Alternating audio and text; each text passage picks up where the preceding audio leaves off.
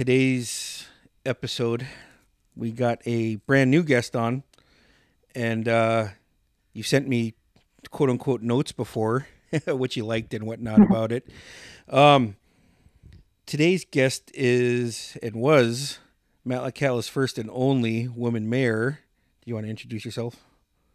Sure. Uh, this is Audrey Hudson, and Bruce is very correct. I am the first female mayor of Metlakatla, and I still take pride in it. I go back to Metlakatla, they still call me Madam Mayor or Mrs. Mayor, and Nice. it always gives me a warm feeling. Yeah.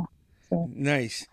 Um, one of the things that we have talked about, especially over over the the the episode, um, it's been a long time coming, and uh, we everybody's got different music taste, and that's recently. I know what I, I should say, like in the past decade or so, is I finally started. Uh, maybe I should get away from 80s and 90s music and give other music a chance, you know. Mhm. Um, so today's episode, we're gonna go in on uh, some of your all-time favorites, and then we'll go on anything, obviously, and then what you're listening to now. What uh, what do you listen to when you go for runs? When you're working out? Is it you know podcast centric? You know what are those? And yeah, how's that sound? Sound good? sounds good. Okay, Yeah. let uh, I got a question. So, do you remember not not what you were given, but what was the very first album you bought? The very first album that I bought with my hard earned 14 year old money was ACDC. Oh shit! ACDC Back in Black. And I hid it. I hid it away from my parents. Even it was the devil music, Yeah. and I didn't want to get caught with it. Yeah. And I, I listened to it quietly in my bedroom, and Oh no. I, I actually had to buy it. I had to buy it because uh, Scott Hudson and Jimmy Coleman and Eric, they were all in my in my grade. Yeah. And um, we were in the eighth grade and maybe seventh grade. And um, they kept talking about ACDC, ACDC, and I was kind of like, what's this ACDC? And they're like, you gotta listen to it, ACDC Back in Black. And like, keep in mind that this was during the time when like the Duncan Church was like having the big bonfires with Oh, burning cassette tapes and Yeah. burning devil music. And so, like, heaven forbid I should be caught with an ACDC cassette tape by my mom that was Oh, a devout Christian woman at the time. And we lived down the street from the church. I was about to say, so- guys were right down Duncan Hill. You you know the funny thing about that is the very first album. Church bells. Oh, go ahead. Every I'm Sunday. Church. Bing, bing. Yeah. Like, like the very first album I bought was ACDC's Who Made Who because I th- I didn't know who he was, but I thought Angus Young looked awesome on the cover, and that's why I bought it. Yeah. Yeah. Um, I was going to the Presbyterian church, and I remember because like Johnny, you know, uh, introduced me to a lot of like ACDC, and then some of some other friends introduced me to Ozzy Osbourne, and then Twisted Sister. I went into my Sunday school class. It was taught by um, by Sissy Guthrie, and then oh, yeah, and then uh and then um Mrs. Bird, Jean's mom, and they had pictures up of the devil's music because like what you just said, that stuff was oh going my on. gosh. And I, I Yep. looked I looked at it and they had a picture of of of uh Twisted Sister and Dee Snider holding that meat bone, like screaming, and a picture Yeah. of Ozzy Osbourne is like, Oh, I'm going to hell. I've I've been secretly listening to these at my friend's place. Where uh, so when this was going on, was the the whole rapture thing being talked about back then? Like oh, yeah. Like Yeah. like did you ever get threatened with like if you keep on doing that, you're gonna be left behind and have to wear the mark of the beast and not go to your not go to heaven with your family. Do you remember that crazy stuff? Oh, yeah, I remember. I remember all of that, and um, and yeah, all of those words were spoken in my house. Oh. And if it wasn't spoken in my house, I, I would visit family that um, my aunts were were yeah they were very into church and they were good God fearing Christian women and yeah those words came out of their mouth too. So did uh how long did you go to Sunday school? Did did you go throughout high school also then? oh my gosh, yes. yeah, until I, um, let me think, like probably until I was, until I graduated from high school. Oh I, man. I had to go to Sunday school. Yeah, so all through my childhood and junior high and high school, I had to get up every Sunday morning and go to church. And it wasn't even just Sunday. We had Sunday Sunday Wednesday. school in the morning, and then Sunday evening, and Wednesday Bible study, and Oh, um, Saturday Inspiration, and then back then it was like the youth group thing too was going oh, on, and so we were always active with that. So it was it was it was an everyday thing in our lives, and, and so Man, um, yeah, that's uh, that's a lot, man. So like up until I got like so eighth grade year, uh, I I was staying at staying the night at at Terrence Booth's house, and then like. Gloria woke me up. She's like, "Hey, you got to get up and go to Sunday school." And I was like, "Oh," she's like, "Your mom said you have to go." So after one particular Sunday school, I went down and I was just like, "I don't want to go anymore. I just I don't."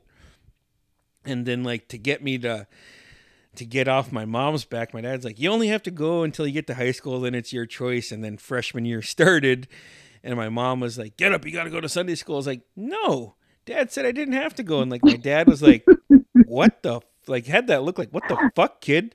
And I was like, "Remember, Dad, you promised last year," and it's just like, oh and that so I stopped going freshman year. Um, yeah, I think I, a lot of the kids had had that choice, but I I didn't, didn't. have that you No, didn't. uh, There's so no. a, a- story really quick, then I'll, I'll stop stepping over you here. There was a time, so in the '80s, the the Bird and Magic Lakers Celtics rivalry was going on, and Mhm. I remember right before Sunday school, like you said, we'd have you know the recite and we'd sing and whatnot. And then they're like, "Does anybody got a prayer they want to say?" And, and I remember someone, I remember someone told me like, "Hey, the kids over at Duncan Church are praying for the Celtics to win." I was like, "Ooh, I need to pray for Magic Johnson and the Lakers to win." Did you guys have anything like that before your your classes would start? Not that I can recall. I don't. I don't recall ever playing for a sports team. I was duped. yeah. yeah, I I don't recall ever playing for for a sports team ever. oh Um, man, alive. and no, no, I don't. I don't recall that. But I did. I do recall there being somewhat of a a, a line there between the Presbyterian kids and the Duncan Church kids, or um, there there was always an interesting. Um, oh, you go to Church of God. Oh, you go to Duncan. Yeah. Oh, oh yeah, you yeah, I'm Presbyterian. Yeah, Or- yeah, There was always that, yeah. and There definitely was like not quite gang mentality, but still kind of gang mentality. Like this is Duncan Church people. yeah, yeah. the first time I went to to the church you went to was with Adam because Adam's Graham went there, and we were just fucking off one time, and we were teenagers, and then she was like, "You boys got to stop doing this. Need to blah blah blah," and I was just like. Oh shit! You know, maybe it was before I. Maybe it was like right before we became teenagers. And I remember I was just like, ah. She's like, "Go change. You need to put on nice clothes." I went home and I put on a pair of white pants, and my dad's like, "What the fuck are you doing?" And I was like, "Oh, Adams Graham got mad at us and is making us go to church." And he's like, "Ah, yeah, tell me how that is, man. You better, you better go. You better go." And I just like this motherfucker, man, and didn't say anything about my white pants, you know. I know I was gonna say you own white pants. Yeah. oh man.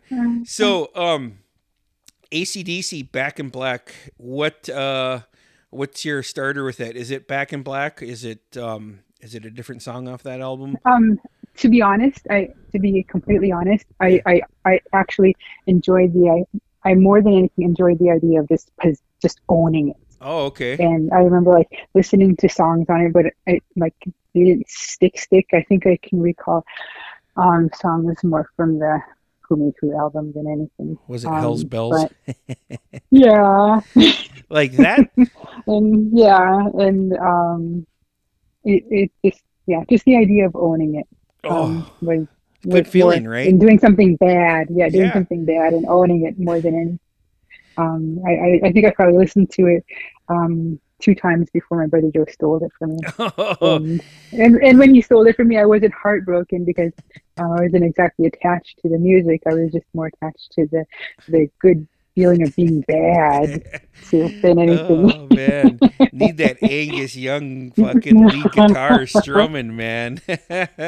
what um was uh did you have a Walkman back then? I'm sure you did, right? Oh yeah, oh yeah, I did. And so in my Walkman, the one that my mom would check and my family would check, and they would say, "What are you listening to, Audrey?" Check and see if I was listening to devil music, and and I always had my Cyndi Lauper cassette in my Ooh. in my in my Walkman. Good choice, man. I I, I yeah. got I got Cyndi Lauper still on my playlist to this day, man. yeah, yeah, Cyndi Lauper was my go-to. I got uh, time after time. Uh, mm-hmm. She Bop. I got her Goonies anthem. You know, the Goonies ah, are good enough. yeah. I, I got that still. Um, that's probably my favorite one. You know, man, that's got an emotional attachment to that though too, to the Goonies. You know. Um, actually, another thing too is like, I, I, I know me and Adam had talked about this, but like, have did you ever get in trouble for like exploring the island without permission? Like, oh, I went up to Yellow Hill today. Like, you didn't get my permission. Where were you for? It's like because it's different now you know? But like mm-hmm. I've wandered off before as a kid and just didn't come home until dinner time and I was trying to I went up Yellow Hill one day with a bunch of friends and my cousins, and they're like, "We should hike down the backside." And I was like, "Yeah, it seems like a good idea." And we ended up coming out on Graveyard Beach, and we are gone for like six hours, and got in trouble and was grounded for a month. Did anything like that ever happen to you? Yeah, yeah, it did. Um, and it was actually when Haines Street was first constructed, and they had just started putting houses up there. Oh, and shit. my brother Joe, yeah, my brother Joe got this new dirt bike, and we were living in the trailer court then, um, in the spot where Vanessa Aniskit lives right now, where her trailers. Okay. We had a trailer right there, and my brother got a new dirt bike for his birthday, and um, I stole it. Nice. I stole it and um, took off, and it was the first time that I ever ventured around Metlakatla by myself. And so I um, went from the trailer court and went um, down by the school and went um, up towards Hillcrest and towards my grand's house on the corner where the housing authority director house is now. Took a left there up towards Maria and Butch and then towards Haines Street and went all the way to the back. And I remember being like, "This is the new street. I've never been up here before." And I get halfway down the street and Prudence McKay is like playing um, at the end of on the side of the road, and I and I I stopped and because of course me being me, I want to know like, what are you doing and stopping to chit chat whoever with whoever it was, and it was Prudence. She was like, she looked at me. She's like, I thought you were your brother Joe, and I was like, because the sun was behind me and stuff, and so I stopped and played with her, and I was gone for way too long. I was probably gone for a couple hours. finally, made my way back home to the trailer court, and my mom was just like, "Where have you been?" I was like, and it was the first time that I ever, yeah, ventured off by myself. And I don't even remember how old was I. I must have been about 10 or 11 yeah because i was i was pretty young when that Haines road went in. I remember being excited because it was a new place to walk you know? Yeah. Until i got to the end of the road there because billy mack never kept his dogs in check you know?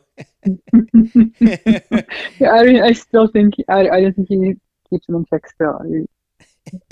I'm pretty sure i heard them barking around when i was back in like that for like of July or seventh of August. Yeah, yeah. Like uh, how many how many uh, times did you get away from the res dog when you were a kid, or did they get you? Let me think. I got um, caught one time when I was, I was a little guy, man. I was pretty good at turning and stomping and saying, "Get out of here!" and like they'd stop and leave me alone. Uh, yeah. I just wasn't old enough to know that trick at the moment, you know. I think I saw my auntie Annie do it once, and I was like, "Oh, dang, that really works." Use a mean voice, okay. I gotta remember that mental note. Mental note. yeah, like go at it. Like you lunge your head out and go, "Get out of here!" So, but if anything happens to you and they bite you anyway, so blame it on me. Work, works for me. It yeah. might not work for you. Yeah. Holy fuck! Bruce got bit by a dog when he was home visiting his mom. Fucking wild. you lunged at it. even. yeah. Chomped him right the fuck down, man. there is uh so back to your music taste when so seventh grade you would have been playing on the Lady Braves around that time, right? Is that eighth grade? I didn't play seventh grade. I played eighth grade. Oh, And okay. Eighth grade. Eighth grade was. Uh, I remember going to Prince Rupert for the basketball tournament, and um, like that's always a big trip when you're in junior high, heading to Rupert or for the show and bar shootout. And but that one was uh, Rupert and Bon Jovi came out, and um, and it was Was that the New Jersey album or the You Give Love a Bad Name one? You Give Love a Bad Name. okay. That one, Okay. yeah.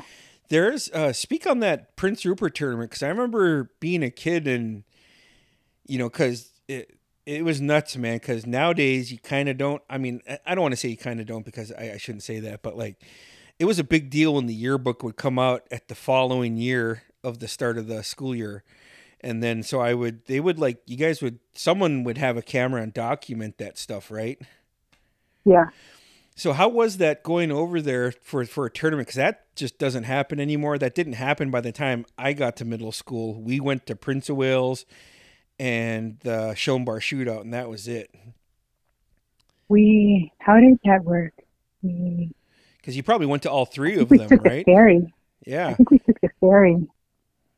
And yeah, I'm pretty sure we took the ferry over to Rupert and um and we were housed out over there. We didn't stay in hotels. yeah. And I was housed with I was housed with Cookie and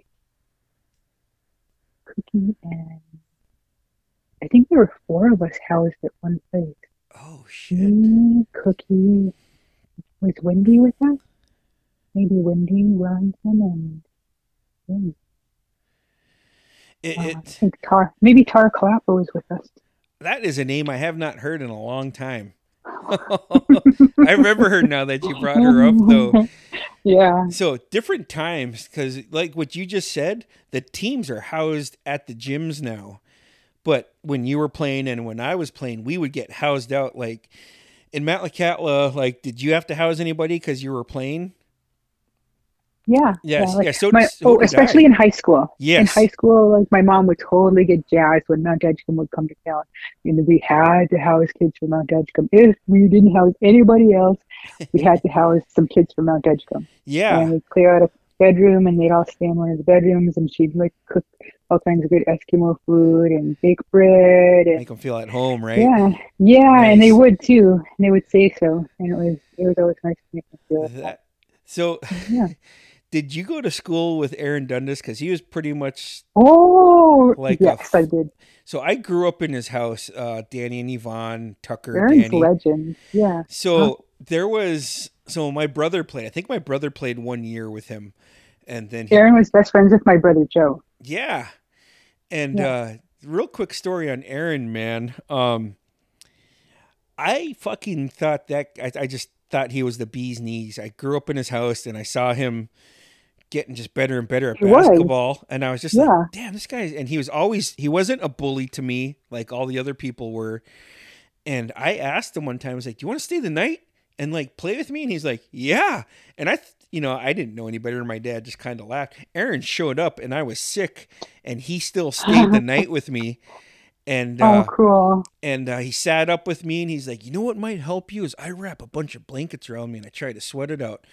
I was like, "Mom, can I get a bunch of blankets?" That's what Aaron does. And he stayed up all night. He stayed with me in the living room until I fell asleep.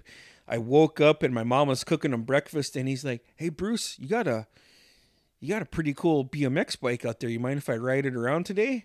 And I was like, "Yeah, you want, you want to ride my bike?" And he's like, "Yeah." Yeah, I'll come back later today. Is that all right? I said, yeah, you could you could borrow my bike. And then like he, he came back, and the the first thing I asked him, and because I, I was fucking really sick, and I was like, Aaron, Aaron,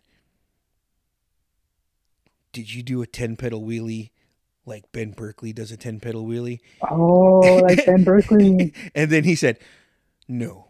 I did a 20 pedal wheelie. And I was like, oh, mom, Aaron did a 20 pedal wheelie. And my mom was just beaming because this kid who is like getting like you know basketball is in Metlakatla. Took the Yeah. time out and came and stayed in that, and I was just like, oh, he is just a fucking good soul, man. But uh, Yeah. so they went to Wrangell one year, and so for the people out there that don't know, when when the boys went to Wrangell, that meant Audrey had a home game against the Lady Wolves, right? Right. And uh, so Aaron was at, at- in Wrangell, got housed out, somewhat out of town, right?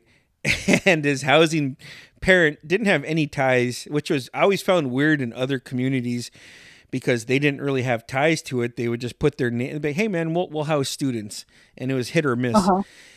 And Aaron's housing parent in Wrangell was like, "Until you cut that cord of wood, I am not bringing you into town to play your basketball Oh game." Oh my gosh.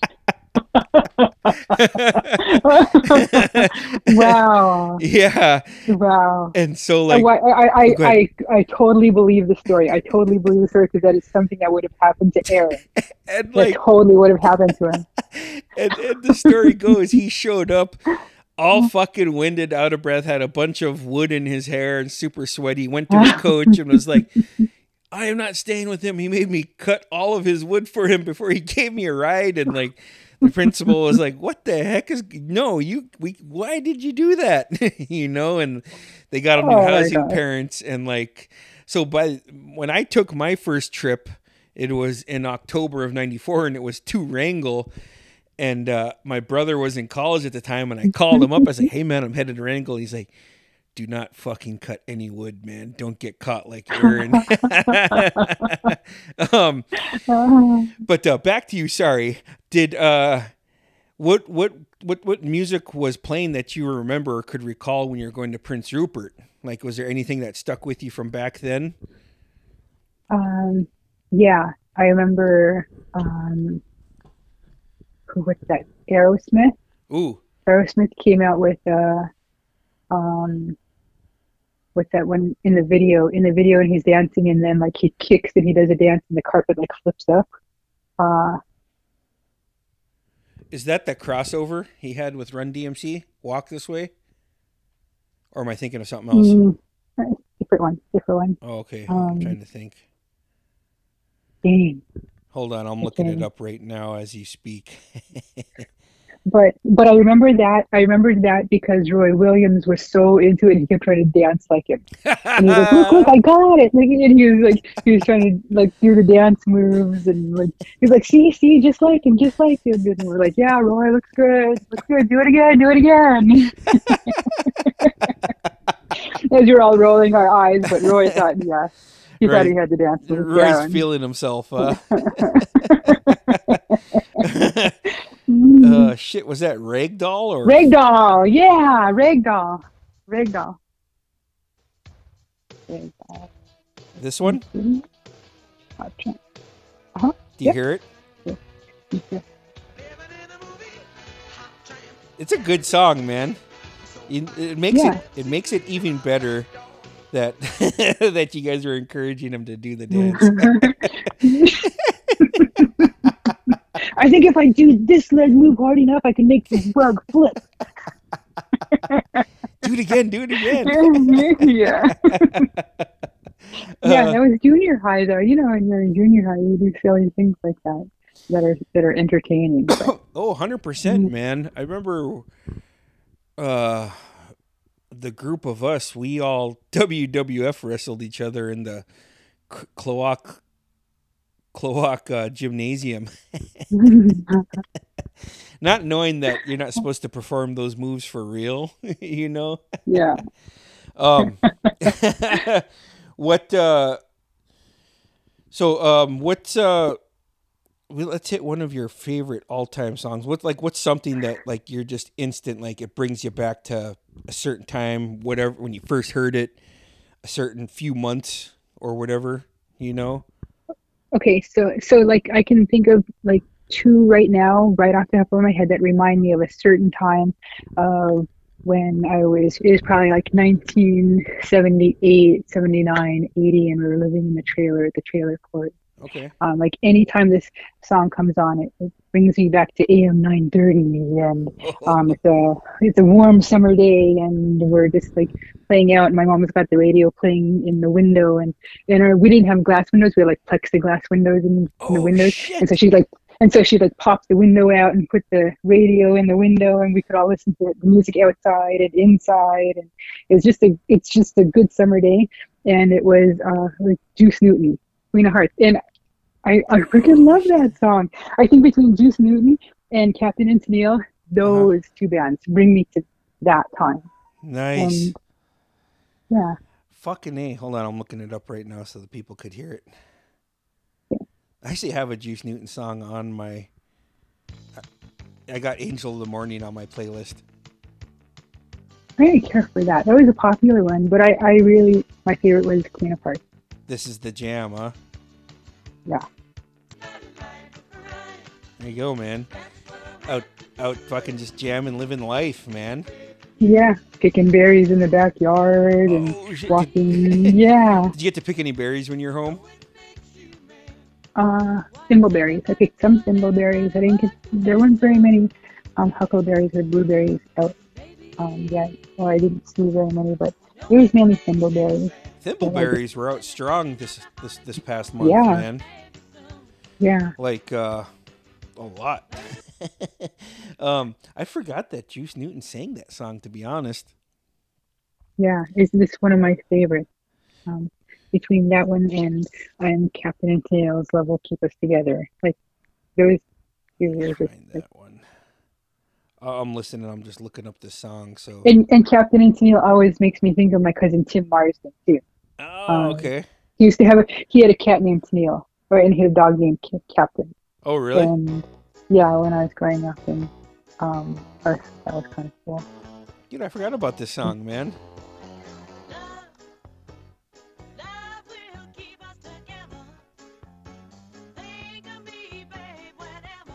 It's a lot of fucking just bangers back then, you know. Yeah, Especially I'm not able to hear the songs, but uh, yeah, sorry. Okay. Um, it, I got it. I got it plain.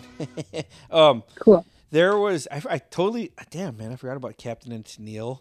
Eh, I'm gonna fucking add those two to. Uh, so are those like the two ones that could just like instantly you time travel back to that moment in time?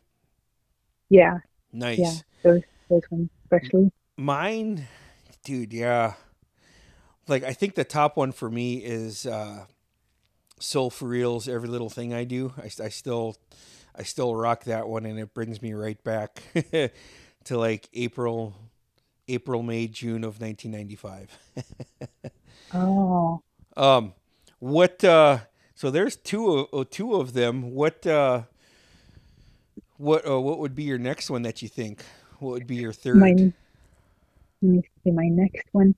Um, in high school. yes. in high school, I, I remember um, my cousin um, Gruber and his mom. They all went to a Def Leppard concert in Seattle, and I want like all I ever wanted my whole life was to go to a Def Leppard concert.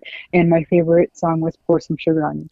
oh and- shit, man. Like yeah, and I remember one summer. One summer was like the best because Mary wanted to go camping all the time, like every weekend. She took us out camping out at Boy Scout, and um, there was always Gruber and his buddies, and um, me and Mary, and there's there's a lot of kids that would go. It was mainly it was mainly uh, Different times, huh? yeah, yeah, and we'd listen to Def Leppard. She'd she'd blast it like she'd play it over and over and over, and we yeah we rocked we rocked that like so many weekends growing up. Were you going out on the on the Boy Scout swing when this song when uh, "Pour Some Sugar on Me" was playing?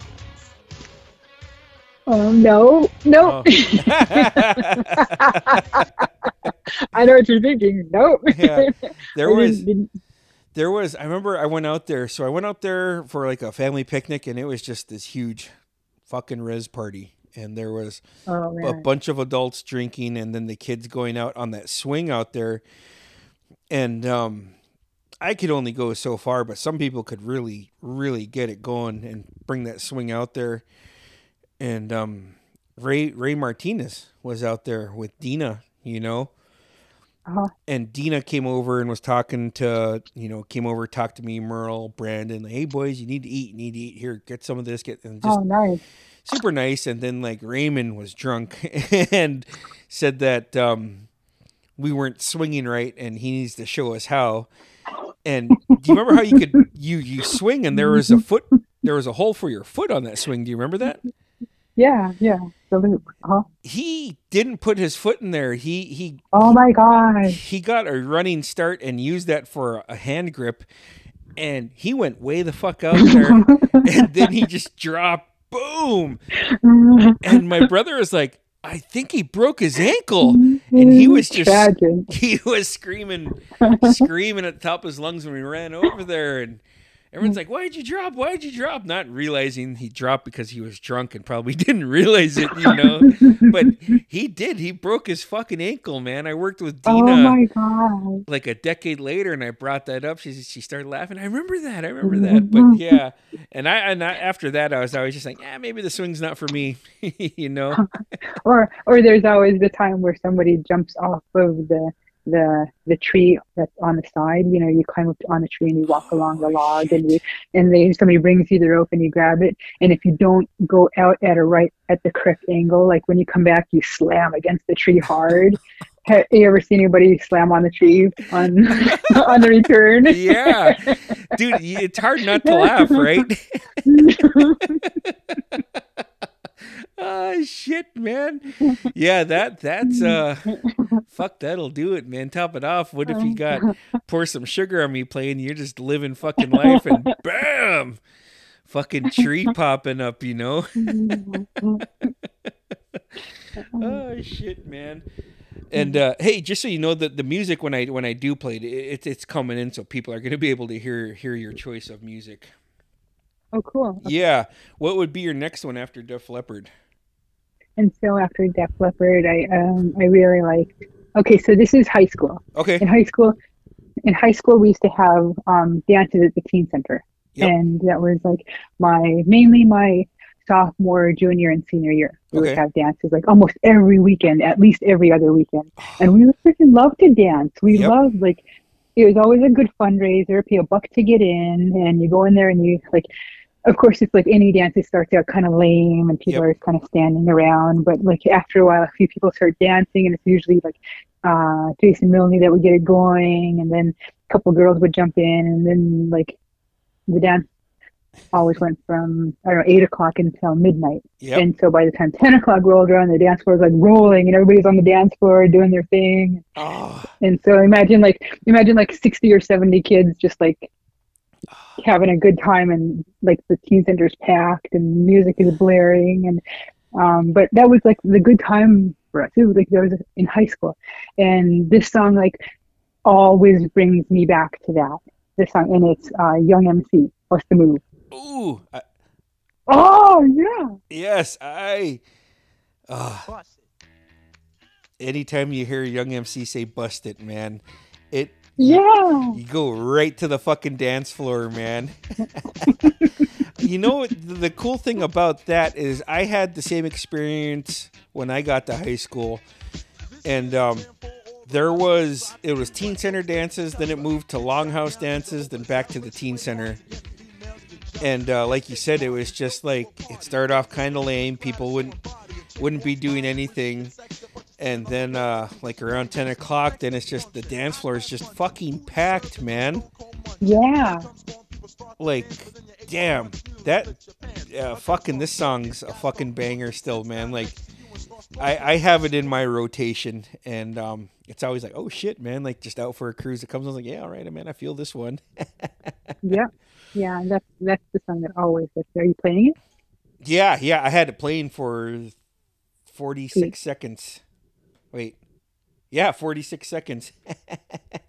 it um uh, it sucks you can't hear it, man, but yeah, I, I like it starts off, you know, ah, what a great song, man. Top it off, Jason was a pretty good fucking dancer back in the day.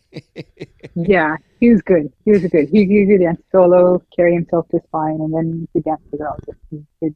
Yeah. that's that's a good song. Does that ever pop up on your rotation nowadays still? Oh yeah, Fuck yeah, yeah. I'll be playing it and I'll be giving somebody a ride and it'll pop on and they're like, "What? Really, Audrey?" I'm like, "Yeah, this is fucking great, man. yeah." And they're like, "Who are you?" oh shit, that's a great one, man. What's uh, what's another one of yours? Another one that, um, okay, so this song, like, I'll listen to it when I'm feeling sad, and like, it kind of reminds me of, um, uh, like my teens, but I know it came out like way before then, and um, but still, even now, I'll listen to it when I'm kind of in feeling blue or something. Yeah. or like in, I'm in a mood, and it's uh, Carole King. It's too late. Carole King. Let me Carole King. She's so boss. Let me. Oops, hold on. Fat fingered that one.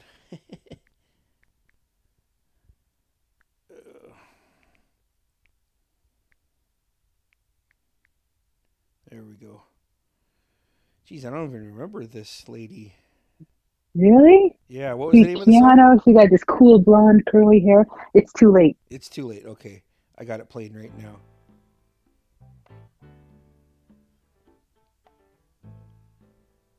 I heard this song. I didn't know this this was her. Yeah.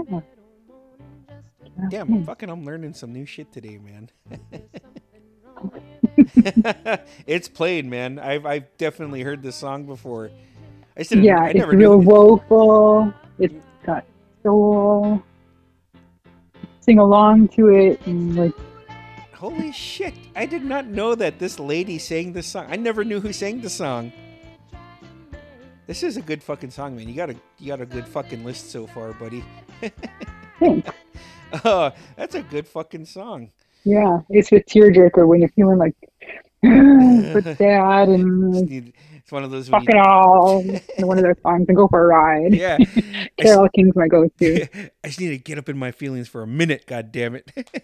Yeah. um, there is a song by Joe Walsh called "Rosewood Bitters." You'd probably like. That's a good one.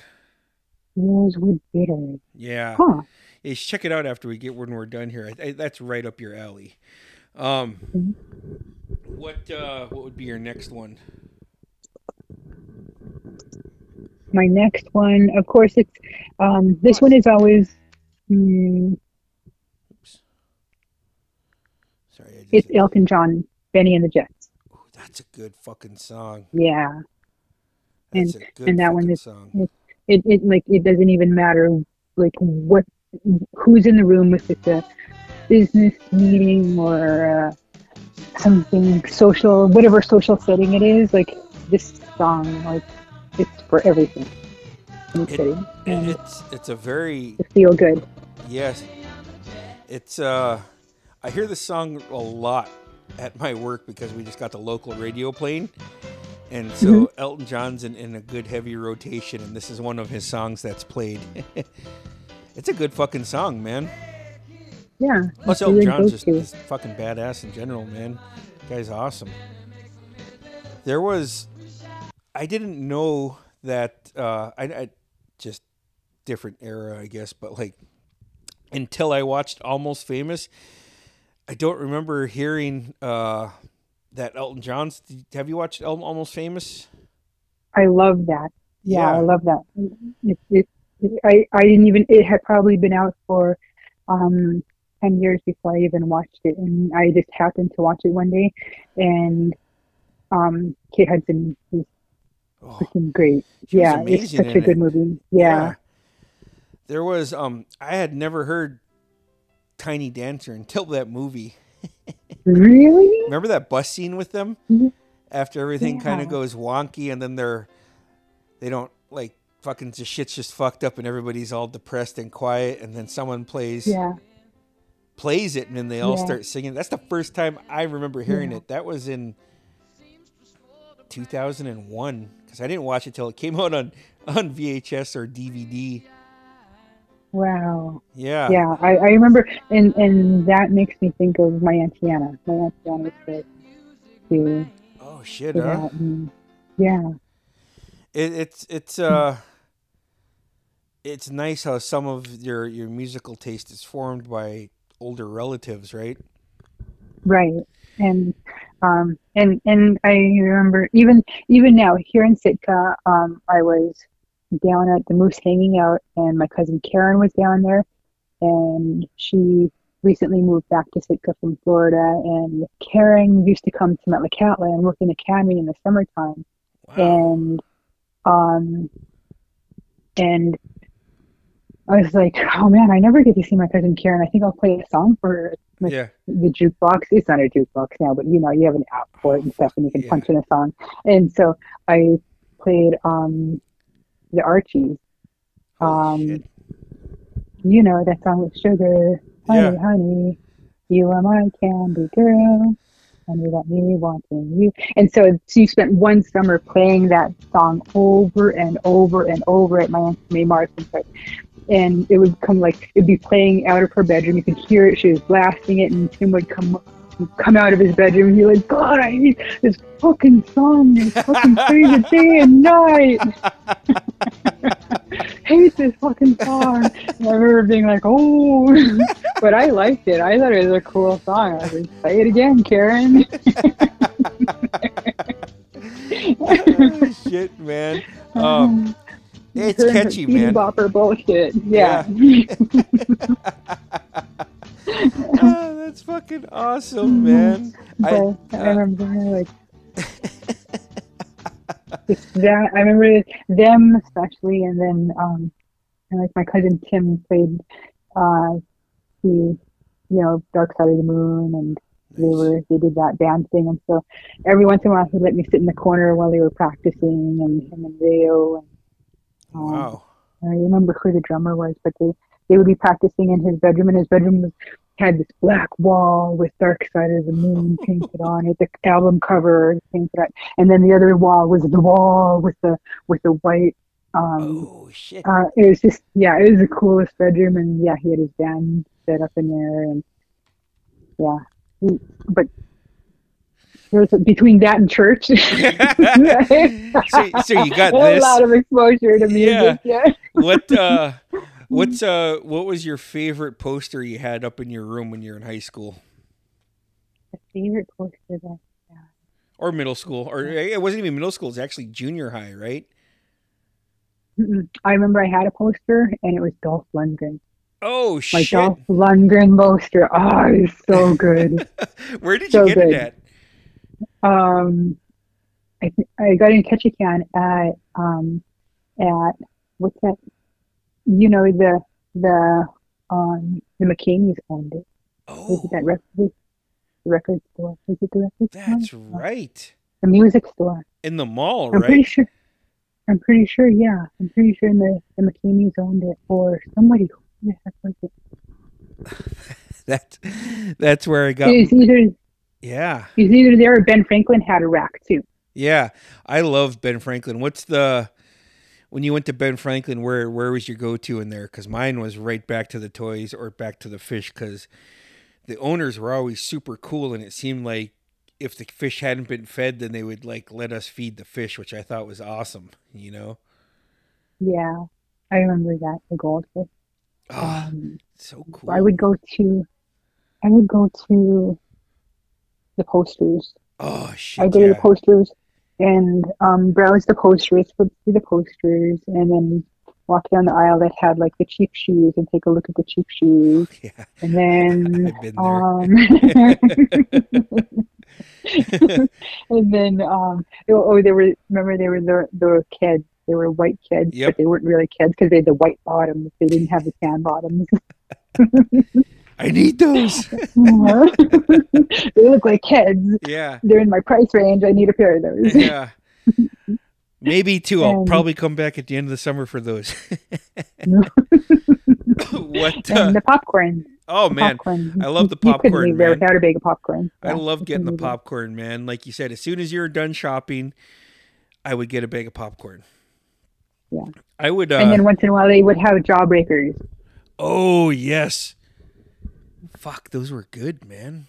and and after a while they kept them behind the counter Yeah. I think there were so many kids pocketing them or something. They, they kept they put them behind the counter after a while. there was I uh, there was that place. I would look at that place for uh, Halloween costumes because if you remember, especially in the '80s, they had Oh those. uh, yeah. they had those fucking hard metal, not hard metal, hard plastics with the one one string going behind the mask to go around your head, and then they gave Yeah. the kids sauna suits. you know what that is to me? It's a rich kid's Halloween costume. I didn't get a store bought costume. Oh, we shit. made ours You or made we yours? painted our faces. Yeah. Oh we made ours or we painted our faces. Yeah. I got I got in a Superman one. There's a picture, and I usually post it around Halloween. It's me and my brother, and uh, our cousin Tom Mann came over and painted Milo's face as Dracula. And I didn't wear the whole costume. All I wore was the Superman mask with my regular clothes. And uh, my mom said everybody laughed. They said I look like a little midget walking around trick or treating. the best Halloween that we ever had, I remember, of course, like we were going to the church, then of course, but we were um, at the Church of God for um, for the Harvest Jubilee, nice. and it was, they made us do Harvest Jubilee instead of going trick or treating. Oh shit! and yeah, and I remember feeling bad and like bummed and being having to be at church with the other church kids, having uh, you know like homemade snacks and like really I wanted to be out getting two pillowcases full of chocolates. Oh, fuck, there was none of that, and then and so but but at, at about seven thirty, um, dad number two Dennis comes walking in and he like calls us over by him and uh, he said, "Go get your sisters." And I said, "Oh, okay." So I went and got my sisters and I said, "Come on, Dad, wants to be like, where he was?" I said, "I don't know, just get your stuff. I think you can take us trick or treating. I'll take us trick or treating." And so, sure enough, he brings us home and um, my mom like starts painting my sisters' faces and doing them up and he takes us out trick or treating. And I was like, "Ah, Halloween is saved." what was your face painted as? Were you Raggedy Ann or Uh, something? like I don't even remember. I don't even remember. I think I was uh I think I was a cat. I think I just had her paint whiskers on me and like an eye or something. Did you use a pillowcase or a garbage bag? Pillowcase. Pillowcase. I I did that, man, and I ruined it. it was so worth it, though, man. So worth it. I remember. I remember. I felt like my brother fucking dropped knowledge from God Himself, and he was like, "Look, you're just gonna need to buy a couple gym bags." And put that gym bag inside your gym bag, and then if you go this route, Oh, if you go this route, you'll end up at Grandma and Grandpa William's house. Leave your bag there, and then you still got a full gym bag. smart. and then, like, I was always rolling hard with Adam, and I was like, Adam, you're not gonna believe this. This is what we're gonna do. But you guys had a Halloween plan. yeah, yeah. What uh, what's some of your favorite Halloween candy? Okay, so like um when I was growing up, like there was it was during a time in the eighties when there were people who I don't know if it was real or not because I never it never happened to me, but they would say, uh, check your apples and check your chocolates. You People remember that too? Needles and razors. Yeah, needles and razors in chocolates and apples. And I remember being like and like my cousin Gino swore that he had a razor in his mouth and I was after biting an apple and I was like, God, he's such a liar, I don't even know whether to believe him or not. And um that's just awesome. But but my mom my mom and dad would check our candy when we came home and then we would have to go to bed and then we would get up in the morning and like most of our chocolate was gone. And we're like, oh. oh, we had to check it. It was mostly bad. A lot of it was poison. We had to get rid of a lot of it. And it was always just our chocolate. Oldest trick in the book being played on you, huh? yeah. Yep. oh man, yeah. I love I love homemade popcorn balls. I was oh, always Oh, yeah. over the moon whenever me and Adam would get them at some random house, you know. Put it in the microwave for five seconds. Oh And shit. oh man. Damn. Yeah. I'm gonna need my mom to make me that this Halloween. I still dress up and go out. I, I normally try to go out with Adam, so we still get all dressed up and head out to the bars here now. So I still enjoy dressing up. yes, And um, even when CJ was little, CJ was little and um, he's dressed as a little Spider-Man, and Oh, um, nice. standing behind him was um, Conrad and I, and um, Nice. we were Conrad. and- We were dressed as Dog and Beth, Dog the Bounty Hunter and Beth, and CJ was a little Spider-Man, and You was standing like in front of it, and he's like his little. He's probably five years old, and his shoulders are hunched over, and he had like little sad eyes behind his Spider-Man mask. And, and I was like, "Get happy! What's the matter?" And he's like, "Because you're the only parents that ever dressed up. This is so embarrassing." oh man. I, I got a picture of I was just talking to my daughter about this when she was home. Um I got a picture of us out on Halloween. I think she was dressed up as a witch. It's from 2005 and I was right behind her and uh, I was dressed up as um Alex from A Clockwork Orange and we're going out trick or treating.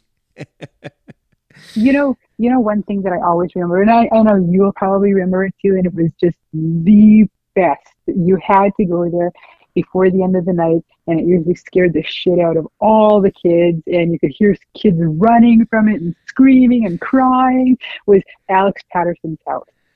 Oh shit. remember that? Oh Remember that? fuck, man. Top it off, that was a perfect spot too cuz they were like yeah, in the town block, right? That's where they lived. right in the middle of town block. Oh man. Oh He used fuck to set yeah. that up good. He used to set it up good. That was Yeah, everybody make- Yeah, he used to make kids cry. I loved it. It was great. I love. Okay, so another thing on this, you were in high school or going into high school when they started the uh, Hol- October Halloween carnivals, and um, Oh yeah. and then like the seniors got first picked, and it just trickled down to people in seventh grade. Um, but what uh, the point is is the seniors, and then probably your class when you guys got it. There were haunted mazes. Do you remember that? Yeah. So, Yeah, I remember. There was one year, me and Adam we were fucking young as shit, man. And Adam's like, and I was always like a little bit scared, so Adam always had to give me a little bit of a nudge to go do it with him.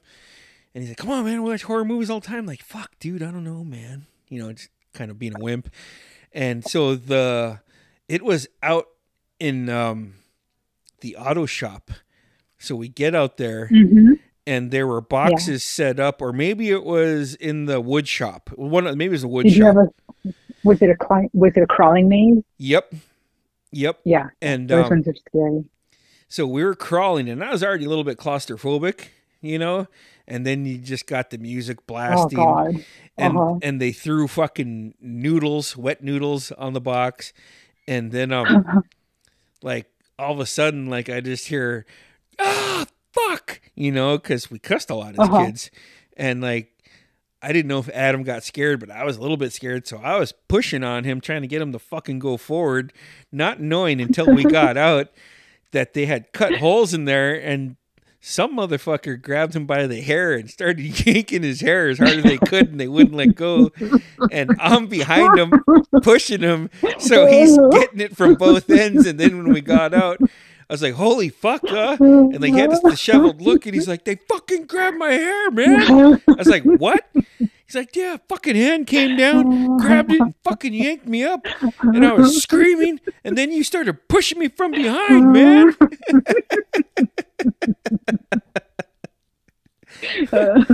And then, uh, but do you, do you remember those carnivals? They used to have a jail. You could Yeah. put out warrant for people, and they'd have to go in for like five or ten minutes. You know? yeah, the jail one was always fun. Yeah. Shit, there's a lot of fun, But man. yeah, I think when we did it, when I was a senior, we put the, the haunted house in the shop class in the high school, um, towards the back. Oh, okay. Yeah, and where Mr. Hillman used to have his class Oh, in that area. Yeah, that's where that's where our haunted house was. did you guys make it a um, maze or was it walking? It was a maze. Oh, It was okay. a, climb, a crawling maze. Man, they're so. I'm not saying it. I I haven't gone to them now, but like it's just uh, it's very creative, you know. Because then you'd have to tape the boxes together and make fake exits. you know, what? I uh don't know. It's a it's a lot of work. It's a lot, But, man. I Like that week leading up to it, like they just let people in class, like, hey, man, what's your class doing? Okay, then you need to go to so and so's class because that's what you're doing this whole period. you know, uh, a lot of fun, man. I always enjoyed those. Um, what about uh, what would be next on your list for your for your music? let me see. Next one is okay. So this one, um, I see for for last for like songs that like remind me of um, back then, and and you're actually the one that um, brought it back to mind um, like three years ago, three maybe yeah three years ago. I was um, doing HR um, for Copper River Seafoods out in Bristol Bay, Okay. and it was um it was like May of 2020 and um COVID had just happened that year in March of that year. And so oh, everybody's in lockdown and I was out in Bristol Bay and it was just me. I didn't know anybody. Nobody knew me and I was HR nobody wanted to be friends with me of course and Oh, that's fine. But I was just like a loner. Yeah. and so I remember um, going through Facebook, and I was still doing my quarantine after I did two weeks quarantine, Okay. and going through my Facebook, and then seeing your post for um, um, and I was kind of like, what is this? Oh, seven nine one five, huh? And so I like tuned in, and I was listening, and I was like, oh my gosh! And it made me feel so good because I like I had nothing from that like outlet to like really um, nobody to really talk to, but like the topics of discussion that you had like really made me feel better. oh, that's and awesome. um, and and and it gave me um, something to I don't know reminisce and be happy about, and something that was familiar. And you played the song, and I freaked out because I had completely forgot about it until you played it. And for a long time, it was my favorite song, and I don't know, it just kind of disappeared. And when you played it, I was like, "What?" And I after that, I played it over and Oh, over and nice. over, and I was so happy. And it's Maria by Blondie. oh, I love that song, man. Oh yeah, yeah. That is a And- all-time great song. Like all time. Like I fucking love that song. Yeah, yeah, me too. I could tell you when it came out. It came out in 1998. Really? yeah. Yeah, that was like their big fucking comeback, man. And then it ended up being on an episode of Dawson's Creek. You're like, what? oh man, I used to I, Dawson's Creek. Yeah, man, fucking Pacey stealing Joey away from Dawson. What a motherfucker, man. and then she left with him on the sailboat. Yeah, what the fuck, Joey? Come on, man. Leaving fucking Dawson hanging, fucking dick in his hand, all sad and shit, man. I was depressed. he always looked sad though. He had like that perpetual sad look on his face. He was never happy, and his mouth was always gaping open. Yeah, every time there's that meme going around about him too, that crying meme. That was Dawson's punk ass, man. I, uh, I fucking have that song still in rotation, man. I love that Yeah. song. Love that song, man. Like uh I had this uh fuck man, it's like a teal colored F one fifty and I bought it in ninety eight and um that was one of the first songs I played in my CD player. really? Yeah, yeah. I got uh Dustin uh no Ira. Ira installed my CD player and uh shit, if you remember back then too, man, you'd be flipping through your friends or yours big book of CDs, you know. Oh yeah. And I was just like, fuck this man, I'm playing fucking Blondie's Marie fuck this man, this is going in. Fucking turn that motherfucker up, man. uh, I fucking love that song. Um, damn. So that I'm always in. I'm. All, I always love hearing how people discover my podcast. You know, so that that, that that's good to hear. You know, um, Yeah. it. Uh, thankfully, I got a lot of people that reshare it, and it sounds like that's how you came across it. Um, that that's pretty fucking cool, man. I, I greatly appreciate it. Yeah, it was, and and it was during a time where you know quarantine and COVID, and you're all by yourself, and there's nothing else, and so yeah, your podcast really entertained me during that time. So Nice. thanks for that. Yeah, thank you. Thank you for listening.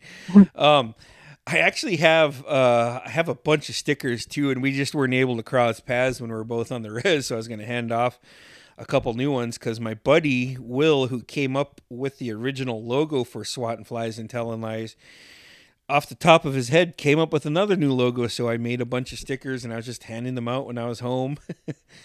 Um, cool. Yeah, yeah. So I always have some set aside just because you never know when people are coming through Ketchikan or just I run into somebody. You know, it's like, oh hey, listen to the podcast. Oh yeah, fuck, it, hold on, man. Run out to my car and hand them off to the people. you know, and Yeah. they're they're nice little stickers too. So um, I'll have to get them to you somehow, man. They're they're I I I, I like them, and I always I always try to keep some on hand. And I, I got a ro- rotating logo that I I try to use a different one like every six months or every year. But yeah, I got I got two new podcast stickers. That'd be cool. A new one to slap on my thermos. Yeah, yeah, that's what that's what a lot of people do.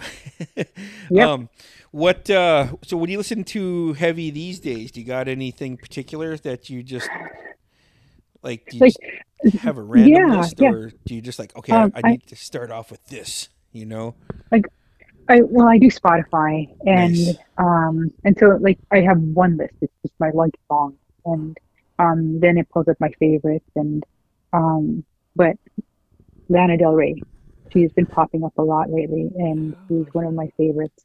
And the summertime sadness, especially, and I don't know, it's just something I can stroll to, or go for a walk during lunch, or um, I don't know, and it's just real, real thought provoking, and I What was it Um, called again? I don't know. You, you have summertime sadness. Okay, sorry, I'm I'm looking up her music right now. So I've oh here it is.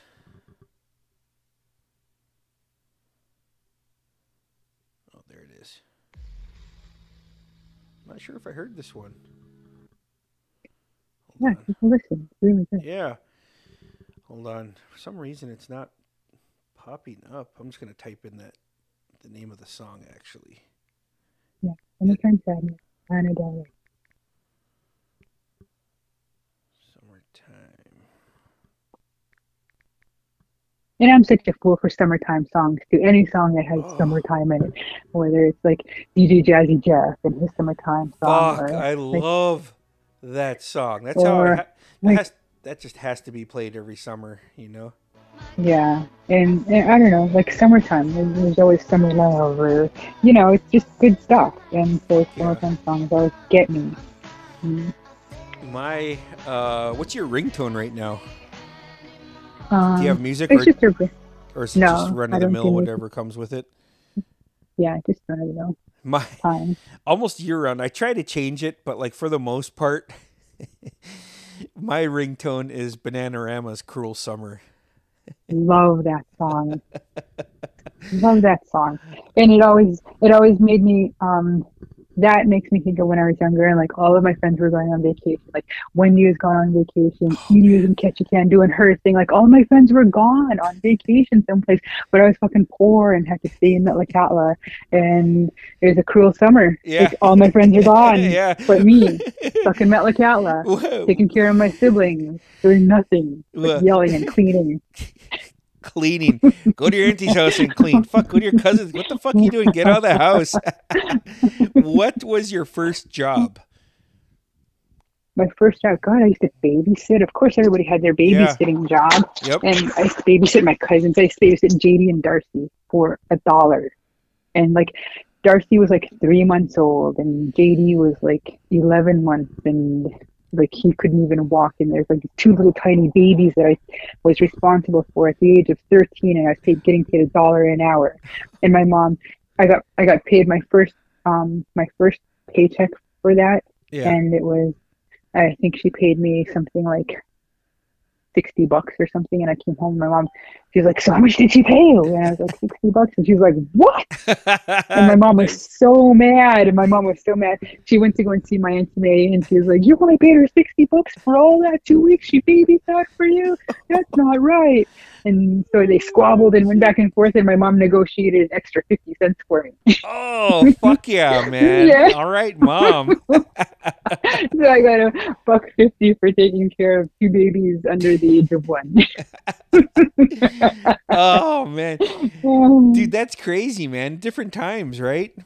yeah, yeah. Like imagine trusting a thirteen-year-old right now with two little tiny babies. Yeah. How would you feel about That, that? that wouldn't happen. Yeah. That would not happen now. fuck, man, that 13 year old would be streaming what the fuck was going on on Facebook or Instagram. Probably Instagram, right? Yeah. Um, so did you work at the egg house when you got older? Oh yeah. You did, huh? Yeah. As soon as I got old enough. As soon as I got old enough. Um, and I was born in September, and so well, all of my friends in my grade were Oh, working in the egg house already. I remember like after summer was over and everybody um came back to everybody came to school and everybody had been working all summer and making money and Oh, and I remember because freaking Roy bragged bragged bragged he was working at the egg house and he made so much money and Oh, was it. Roy? I don't know. Like they all came back and they all had like all kinds of new stuff, and here I was still 15 and I couldn't work and do that yet, and so I was Oh no. kind of bummed. But yeah, and but I remember working at the egg house, and I worked there. There is um, Wendy, of course, and Yeah. um, Wendy. Wendy is like my lifelong buddy. Like anywhere we went, like didn't matter if we were at church or the egg house or whatever.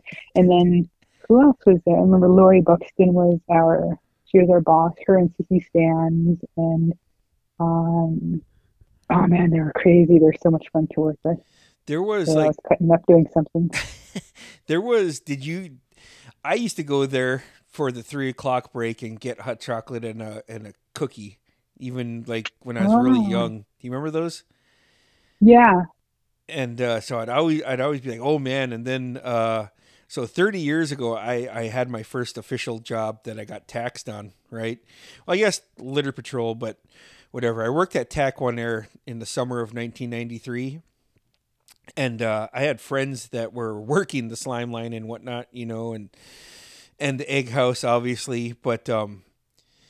I, I was doing a delivery one time, and Scott Limbo was like, hey man, I'm gonna drop you off. It's almost three o'clock. Do you just want? I was like, could I walk back after three o'clock break? And he, yeah, bring me a cookie. and he was joking, obviously. yeah. Uh-huh. So I ran down there, found my friends, found Terrence and Adam, saw my aunt and uncle. Everybody was outside bullshitting, and then it was time to go back. And I ran and grabbed Scott a cookie because I wasn't 16 yet. I didn't turn 16 until August of that year. And so I, I grabbed Scott his cookies, and then I went back, walked to Taquan Air, handed it to him, and um. But yeah, I remember going there and watching people ice up, people trying to snag sharks from the dock. You know, it's fucking crazy. man. Yeah. I remember um I remember what do I remember? I remember the garbage the garbage pickup guys always making their rounds and like I remember Frank Faber always trying to pick up the girls. Oh And- shit! Huh? Ah, fucking And- a man. and and um, they would always send their workers that couldn't handle the slime line at the end of the season because it was real stink, Oh yeah. and so they would send those girls to the egg house, and Oh shit. um, then what else was there? Oh, and then there was the cute guys that worked on the tenders that would wander in once in a while to unload. Oh man, there Um, it, there was there was a lot of uh, a lot of business back then, huh? Yeah. And then the cold storage was going the same time, and um, and it was it was good to work at the cold storage because they paid you an extra I don't know seventy five cents or an extra dollar per hour if you worked at the cold storage. Holy shit. And it was nice too because it was cold when it, Fuck especially yeah. it was hot out in July. It was nice and Oh. cold in there. Go in there and just instant relief, man. I remember walking in there just to pass through to get to the office. Like, I don't got to go this route, but it's fucking hot as fuck today, man. you know? yeah. Oh shit, man. What uh I'm trying to think of what else there. What um what else I uh, remember. go Oh, okay. I have one more story, but I have No. one more story. Okay, so when I was working at the cannery, I remember working at the cannery, and I was probably eighteen. Yeah, I was eighteen then, and it was right after I started dating Conrad. Conrad was twenty-seven back then, Okay. and then but Stretch was Stretch was the boss, Okay. and um, I remember working on the slime line, and it started to get towards the end of the season, and it started to get to be like end of July, and like it was getting really stink, and Okay. um, and um, she knew that Conrad and I were seeing each other, and I went and asked her if she could move me to another job that wasn't so stinking. She kind of looked at me and she knew what I was doing. And I, Oh, shit, and? I, I said it, I said it'd be nice to work someplace where I didn't have to wear an apron yeah. and, and I could just wear my tennis shoes. And and she and so she sent me over to um was it to rack toast um or to put sticks down. I Oh had to put shit. sticks down um by the by the warehouse. Oh when they would shit. rack yeah they would rock the toast and um I forgot yeah, I about put that. down sticks for yeah. And so when Conrad would come down and bring me something to drink and um bring me a snack or something then he he, he would oh you changed jobs? I was like yeah I asked your mom to switch me back here. And he kind of looked at me like oh I was like oh well. I fucking uh that lady was all over the place, man. Um I used to go up there with Adam and borrow fucking VHS tapes when Jim Rowan was with her at the time. oh yeah And uh cuz he had a very detailed fucking booklet of a bunch of movies, but we went there one time and I was like, "Hey Adam, can we go to your grandma's so we could borrow some movies?" And he's like, "Yeah, yeah, let's go up there, man." And it was after Sunday school, it was eleven o'clock, and I just, if I had a tie, I would have taken my tie off because I was just like, "Oh, just over this," you know. and we were walking there and Oh. like knocked on the door, and she opened the door and she's like, "Hey boys, what's going on?" And I was like, "Oh, we're here to borrow some movies." And then Adam leaned over and he's like, "My grandma's sick and lost her voice. That's why she's whispering." and you could tell she just wanted to laugh so hard, you know, and she's smiling real big and waved us in and we went back to Larry and Opal's place and like it was just like oddly quiet and it was never oddly quiet whenever we were we were there. And like walked in and like I walked in and I saw Larry. He's like hey Larry he had this big smile on his face and he's like did you want to stay the night and eat dinner Bruce? And I wanted to say, fuck you, but I started laughing really hard. And Opal's like, You didn't know she was sick? Did you think she just liked to whisper? Do you think Stretch whispers? I was like, Yeah, she used to get those visitors all the time. People are always coming by to bum VCR tapes from Jim Rowan. Jim Rowan is actually the first guy in Metlakatla to have a satellite dish. You remember that, huh? I used to go up there and watch Yeah. wrestling, and uh, Stretch would always have a bunch of food out for everybody. And like everybody got got fed up there. This is pretty cool, man. That, that's a huge satellite dish, though, right? Yeah, That- that said. was- Um, she said she said that when she remembers after he had it installed, and he was inside, and he was like, "Geez, why does it keep getting fuzzy? It keeps going out. I don't know what the heck is going on." And she said they looked out in the front yard, and there's kids rocking back and forth on it, and playing on it. Uh, res kids, man. yeah, yeah. that is awesome, man. There was uh so like in 97, right? I was working with Lewis, Lewis Buxton, and uh he was uh we were working at Taquan Air and we used to have to it's crazy, man. We used to have to write out the list of UPS deliveries that we had, name, address, whether you remember cash on delivery, COD. Oh, yeah. Whether it was COD or not, but we had to get signatures and he was writing them up and he's like, ah, Hey man, you mind if I do this one? And I was driving and said, Oh, which one is it? Oh, it stretches. I was like, Yeah, okay. I didn't really think anything of it other than stretch was just kind of a ray of sunshine, you know, and people whatever. Uh-huh. So I was sitting in in the van, and um, you know, I used to smoke cigarettes. I could tell you exactly. what I was. I was fucking lit up a cigarette. Saw him knock on the door, and then like his head was down, you know, and then he looked up at her, and I could see her, see him saying something there, and then she smiled real big and gave him a hug, and he gave her a hug back, and he walked down smiling. I was like, oh shit, what, what's going on, man? He said, oh, so I was drunk uh, a few nights ago, I think and um, I was fighting with my brothers, and we ended up rolling around in her yard. And Stretch came out in her moo moo and was hitting us with uh with her broom, yelling at us, "You guys are brothers! Stop fighting!" And I told her to fuck off. And like, oh, Oh my god. and I just, Oh my I- God. he's like, I just felt, so, I've been feeling so bad, And so I just I had to apologize to her, and she just gave me the biggest hug, and she wasn't even mad at me. And uh, I I thought of that after after old Louis passed. You know, it's just like, oh man, you know.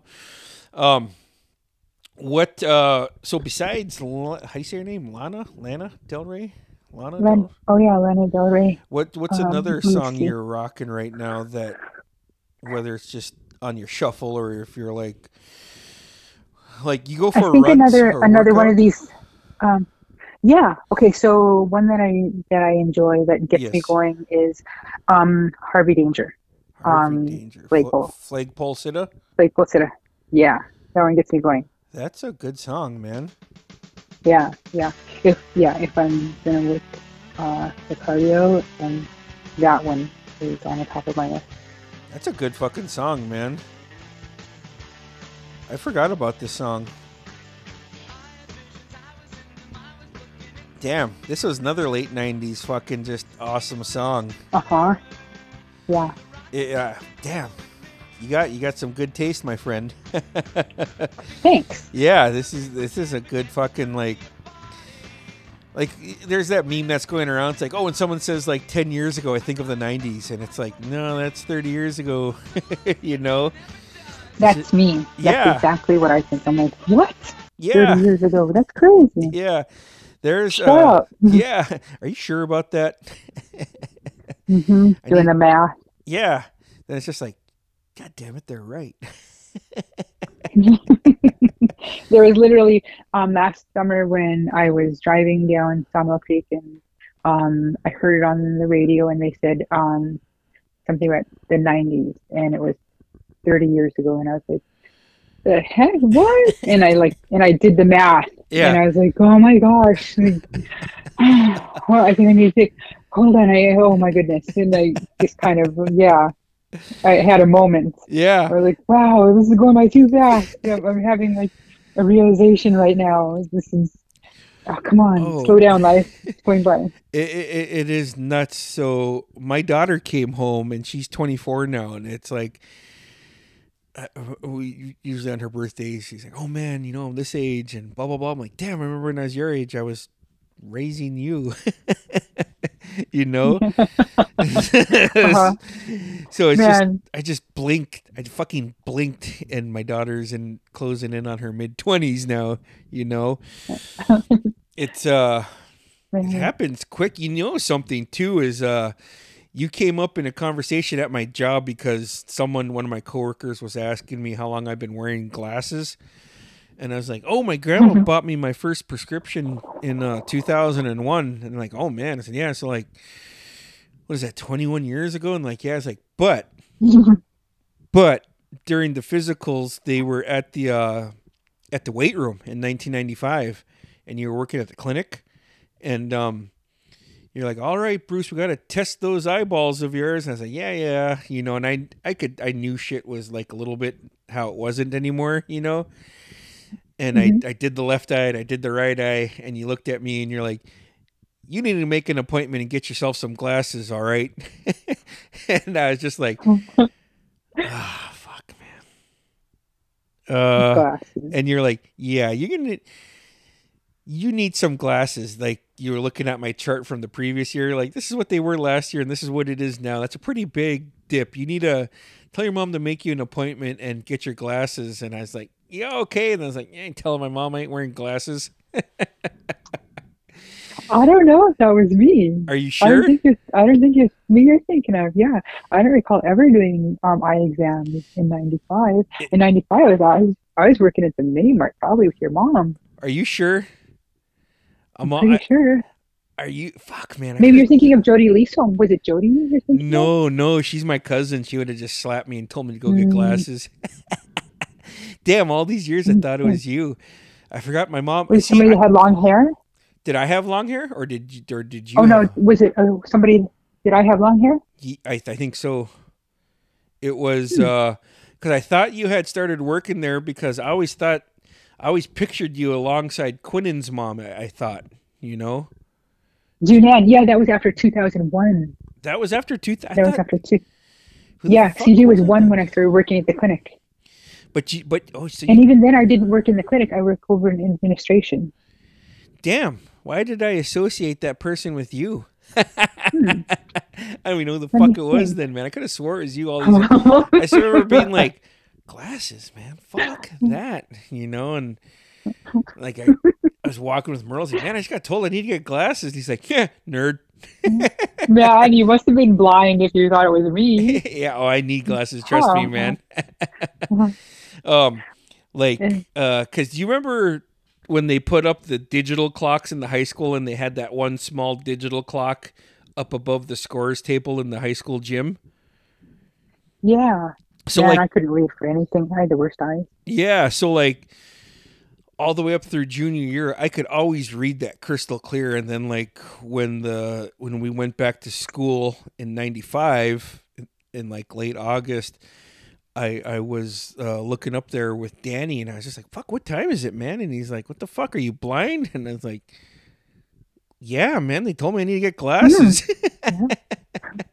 Damn, I guess it wasn't you, man. I'm gonna have to fucking go retell that story and try to track this fucking person down, man. Hmm. I could have Nope, it was you. Yeah, apparently it was not you. It was nuts too, man. Shit, and you did work with my mom at the uh We had so much fun. We probably had way too much fun. it was when your sisters were real little. oh, It was when your shit. sisters were really little, and um and um she'd come in and she'd say, "Oh damn, I can't. I, I got to bring the girls to um I got to bring the, the girls to Eddie." Yeah. And I said, I said, Eddie takes care of the girl? And she says, yeah. And I, and I, I said, so what do you think about that? She's like, it's cool. It's cool. I said, yeah. And I said, well, what do they call him? And she, she, I said, did they call him dad? And they said, no, they call him, they call him Uncle Eddie. yeah. Yeah. Was, I was There like, was- oh, okay. They and she's like, and they're always so happy to go. Yay, we're going to Uncle Eddie. yeah. So like uh when when they were over here they'd be with my mom and like Carly would come over and they would see Carly interacting with her uncle Bruce and so they just started calling him Uncle Bruce and then it was like oh there's Uncle Eddie like um, you're fucking right, man. You know what it was is um, when you were working at Mini Mart back then. You guys made the best pizza, and you guys sold it by the slice, and you could pay at Yeah. either the front or the back. And when I broke my slide went into a box real quick. yeah, Send it out. Yeah. yeah, I would um when I broke my ankle, me and Merle went there for lunch almost every day and would get two slices of pizza each. And uh that's I guess I associated with you th- with that because we saw you every day at lunchtime, Yeah. you know? Yeah. Dude, that pizza was the Yeah. bomb back then, man. I don't know what the fuck you guys were doing with it, man, but it fucking had me and Merle hooked It that we needed it. Perfect. Like, Yeah, it was always perfect. The crust was like not too thin, not too thick, oh, just and perfect. cheese and pepperoni. Yeah, it was good. So I, I got a question for you. Do you remember Mm-hmm. Harbor Lights Pizza here in Ketchikan? Yeah, I remember Harbor Lights I remember Pizza Pete. Oh man, they had the they had some cool arcade games there, man. So, so when you were growing up, I, I, I- did you hang out at um at uh, the arcade a lot in Metlakatla? Yeah, I did, just because that was the place to hang out. I wasn't really into video games, and actually, pole position was my game. I loved playing pole position, and that's where I learned how to drive. I learned how to drive on pole position, and I still drive like that to this day. I'll come upon a harsh corner, like Uh. a really hard corner, Uh. and I'll like hit the gas instead of like hitting the brake. I'll hit the gas and go around the corner, like yeah, leaning my shoulders. You know what's crazy is uh is yesterday because Facebook memories pop up and it shows what you posted a year ago all the way up to almost when you first get on Facebook, right? And uh, I had posted a GIF from pole position, and it's just I was like, dude, I fucking love this fucking game. It's over in the corner at Merv Haven's arcade, if you people remember, it, where the pool table was. Remember that in the back part, kind of. I fucking love that game, man dude that's a fun game that's how you learn how to drive right there fuck man oh shit hello oh we're gonna call her back Hold on, peeps. Your call has been forwarded to an automatic voice message system. Oh, we're gonna try again. That's the first time ever in the history of this podcast that I can't. I know it happened with Merle one time, so I gotta take that back. We're gonna try again, peeps. There we go. Let's see if it goes through. Hey, we got dropped. hey, buddy. I kept talking. Okay. I was in the middle of a story. I was telling you about the arcade. Yeah. Okay. I'm and listening. So, carry on. carry on. okay, and and so there was always the older guys that in the, in high school that would show up with like the flat pencil, you know, the carpenter's pencil, Yep. and they would go over to the one game and to, so they could use their pencil for leverage to go back and forth on the buttons really fast. Track and field. Um, it was like track and field. Yeah, track and field. And they were always like pulling their flat pencil out of the back pocket. And you knew they meant business when they pulled out their flat pencil. I, so uh, I work at Madison now, and obviously we sell those. So like whenever someone hands them to me, like if they start talking, like I fucking put that in my hand and I just start tapping it on the exactly like that. Oh. And it's always like, man, I wish I could play track and field right now. that back to that too, because they had a jukebox there, right? Yeah, a real jukebox.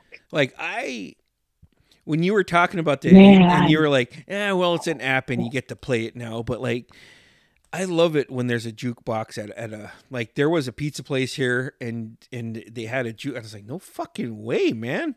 So I went and looked for like the oldest song that I could find and fucking play it, man. Because then it just the nostalgia, fucking Mhm. and it's just like, oh shit, go sit down, wait for my pizza, you know. Okay.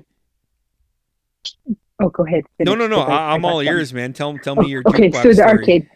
Yep. My my my song that makes me think of um at the arcade at um Mervyn Havens Arcade is Duran Duran. Hungry Like a Wolf. Oh shit, that's the best song ever, man. that like, is I was a like, good song. still, yeah. man. Oh, that's Yeah. a good song, man. I love that song still. I love that song. That's a good fucking song. Hold on a second. It um, it sucks that you can't hear it, but like when when I uh, this this will post on Sunday, you should be able to to, to hear it then. Hopefully. Okay. But that's a fucking awesome song still, man. I Duran Duran, yeah. that's where it's at, right? So they had a comeback in 1993 with uh, Ordinary World, remember? And Come Undone. Oh yeah, Come Undone is a good one. That's a good fucking song still, right? That hmm that song came on. I was rolling with my mom at the beginning of this month, and she's like, "Oh, I had this cassette tape." I was like, "Yeah, I know. I stole it from you." it's like I brought it to the dance so Terrence could play it, man. Ready to sit down so Terrence can play it. yeah, man. Fucking- you guys had Terrence and we had Cookie. yeah. And then uh damn, that's fucking nuts, huh? What uh Uh-huh.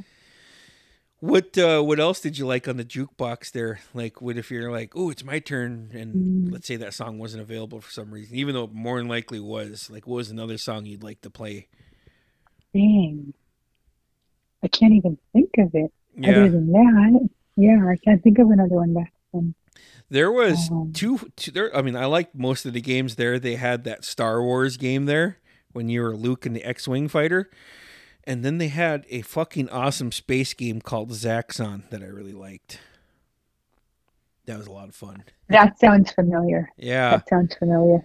And uh, I was one of those kids because I didn't have money. I would uh, get on my hands and knees and crawl around and look for the quarters that the cool kids in high school would drop by accident, you know? Uh huh. Yeah. and me and Adam would be like, "Oh, hey, found one! Duh, oh, it's a Canadian quarter." it's a Canadian quarter. and it wouldn't work in, in our machines. Remember? Go and exchange it, and like Mervyn would eyeball you. He'd switch it out, but he'd eyeball you. Uh, that's fucking funny, man. There's uh, there's uh, shit. I got to actually, uh, I got a quick Mervyn Haven story. So like, he used to. I, I didn't know this about him. I guess he he was um he liked to play tricks on people, and like my brother was like, "Holy fuck, man, Merv's like." Shit, I hope he's not dead. He was like sprawled out like on the hood of a car or something, you know? and my brother went over there and was like gonna check on him and it's like soon as he was like gonna nudge him like merv jumped up and was like ah and then milo like jumped and merv's like oh you thought i was dead huh? And milo's like i couldn't do anything but laugh because like who would have thought? And he's like i like to do that.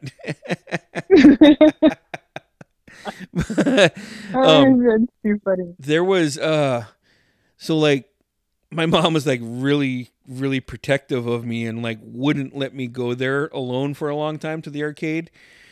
And um so i was like I just want to let me go let me go. And like oh i'm gonna come with you and i was always just like ugh mom you know?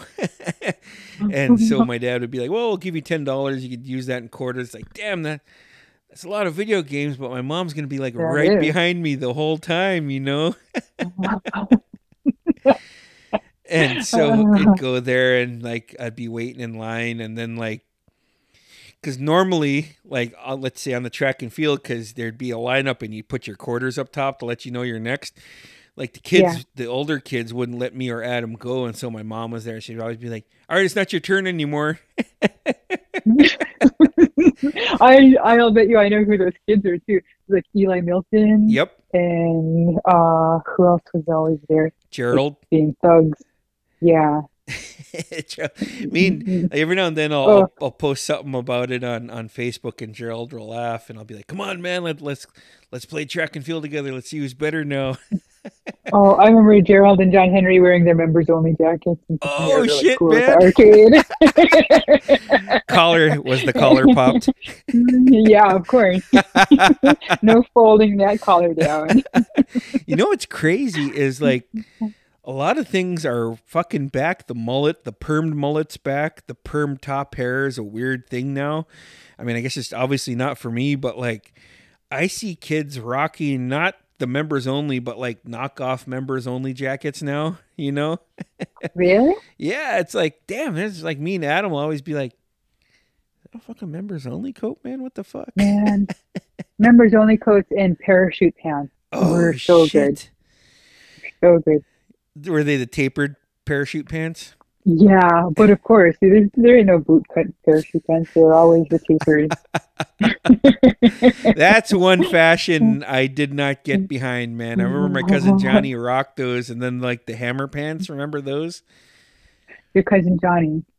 Yeah. No, no, Johnny Leishholm, Alonzo. Oh, okay. I, I remember him sporting a pair of those. Yeah, Okay. all the time, man. Me and Merle still like, hey, man, where's your hammer pants at? And he just hammer pants, hammer pants, and parachute pants are different. yeah, Parachute pants are from like the mid '80s. yep, Ha- hammer pants are from the early '90s. 1990. Big fucking hammer pants, man. Those were our quote unquote parachute pants, you know. Now I had a fucking mullet until January of '93, and like so, my dad still has Oh my my, gosh, freshman year. Yeah, my my dad has our all of our freshman year portraits up, you know, and Uh-huh. um, I just got back from vacation, so I was like feeling myself right, and Uh-huh. I and I got my Guns N' Roses shirt on, have my mullet just fucking looking all kinds of good in my mind and i got my chained earring with a skull at the end showing cool. and that was september You're of good 92. luck.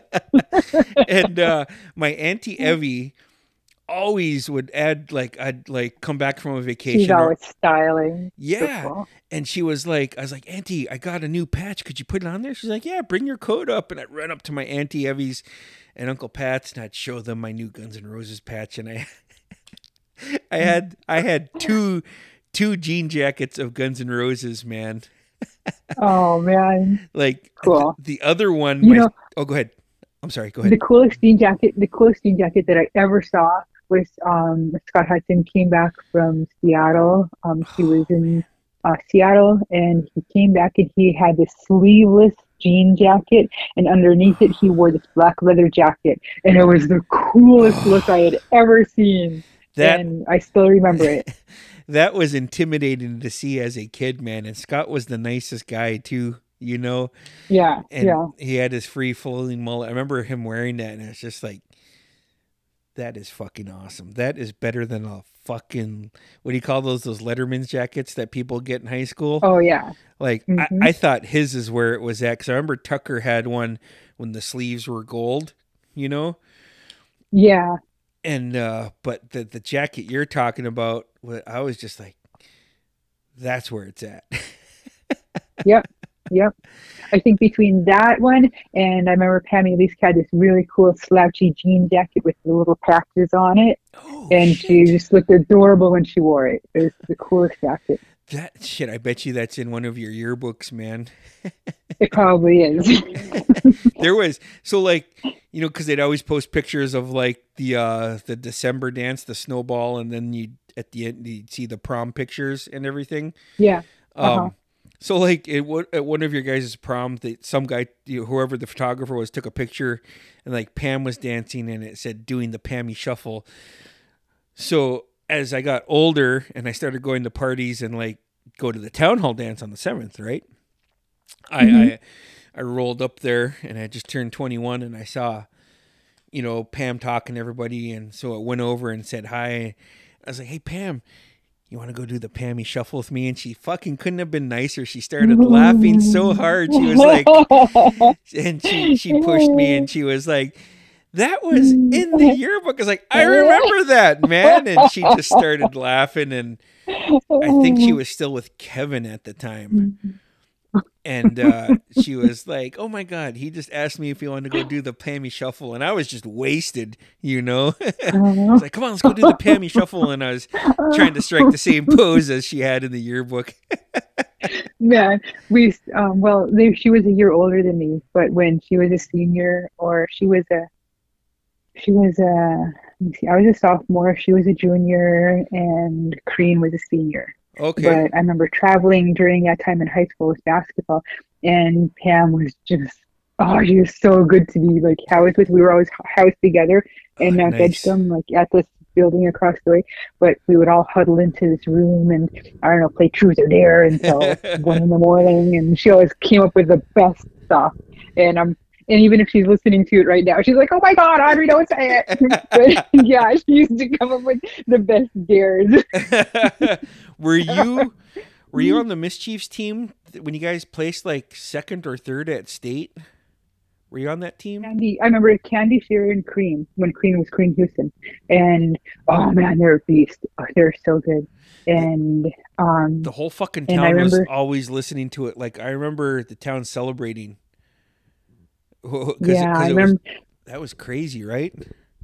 Yeah, I because I, I remember I wasn't gonna play that year, and I was just gonna not do anything again. And was like, "No, you're gonna play. I don't care. You're gonna do this." And I was like, "Ah," so they probably wouldn't let me play Cream. She's like, "I don't care. You're gonna do it anyways." Yeah. And so she like took me under her wing. Between her and Candy, they took me under their wing. They were seniors, and so whenever I was housed somewhere, or even during regionals and states, they were always like, "Audrey's with us." Yeah. And so we would all stand them together. And um, but I remember that, and I remember Candy being at. We were at state, and um, it was semifinals, and Man. um your semifinals and Candy could like sink a three like that, like no problem. Like throw the ball at three point line out on the corner and like she'd throw it up and it was going in. Like she was on Oh, that night. I think she probably had I think she had like nine or 11 three pointers that game. Holy she was shit. so hot that night. And um we won that game and then um we were all staying in the same room and Crean came in and championship game is the day of the championship game and her and, and Bob Houston had taken her shopping and got her some new basketball shoes. Oh, And she's like, check these out. And we're like, oh, sweet. She's like, I'm wearing them tonight. They're going to bring you luck. fuck And yeah. we were like, I was, and I was like, oh, okay. And so I, I said, bring your old shoes with you, just, just in case. And so sure enough, um, we get into warm ups, and she's of of course like running up and down the hall trying to break them in and getting used to them. And then we get into warm ups, and she's like, ah, damn, these are tight Oh and no. she's messing with them. and then so we're like in the first quarter and she comes out and like coach calls time out, time out, full time out, and she comes over to the bench and she freaking tears off her shoes. She's like, I can't play. She tears them off and she puts on her old shoes. She's like, I can't. They're fucking killing my feet. oh shit. Ah. and yeah, that was that was a good time. I remember that. And I was a sophomore and they were seniors and um oh dang, that makes me think of a song. okay. um, what is Um, it?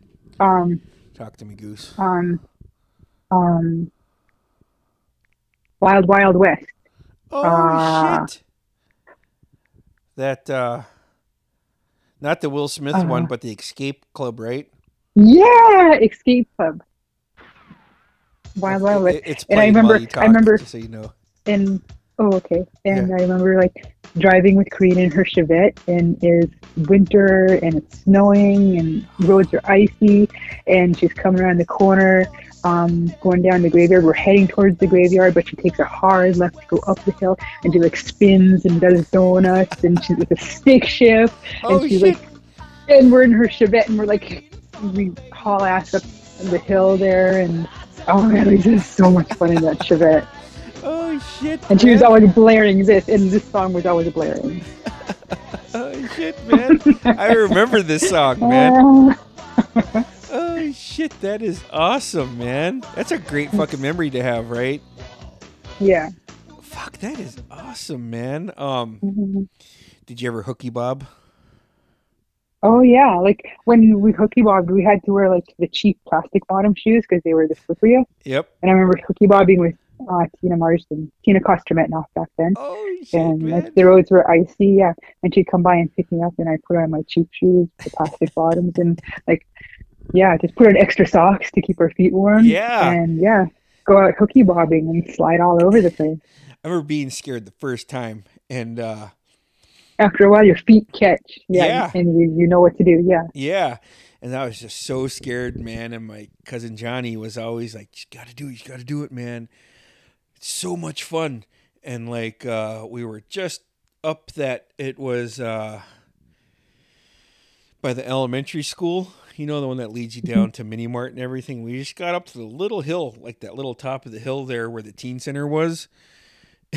and Oh, uh, yeah. We were walking, and, and I was just like, well, I guess it just isn't going to happen, you know? And uh, he's like, oh, shit, right there, man. And he's he, like, because I always thought we were going to have to do it Marty McFly style from Back to the Future and sneak on and hold on, you know, to Uh-huh. an unsuspecting guy who's driving. so I was like, okay, man, let's do what Marty McFly does, except without a skateboard. Okay, I can do this. And then Johnny flags his purse down. He'll do it. He'll do it. I was like, who the fuck is going to let us do it? He's like, Conrad will, man.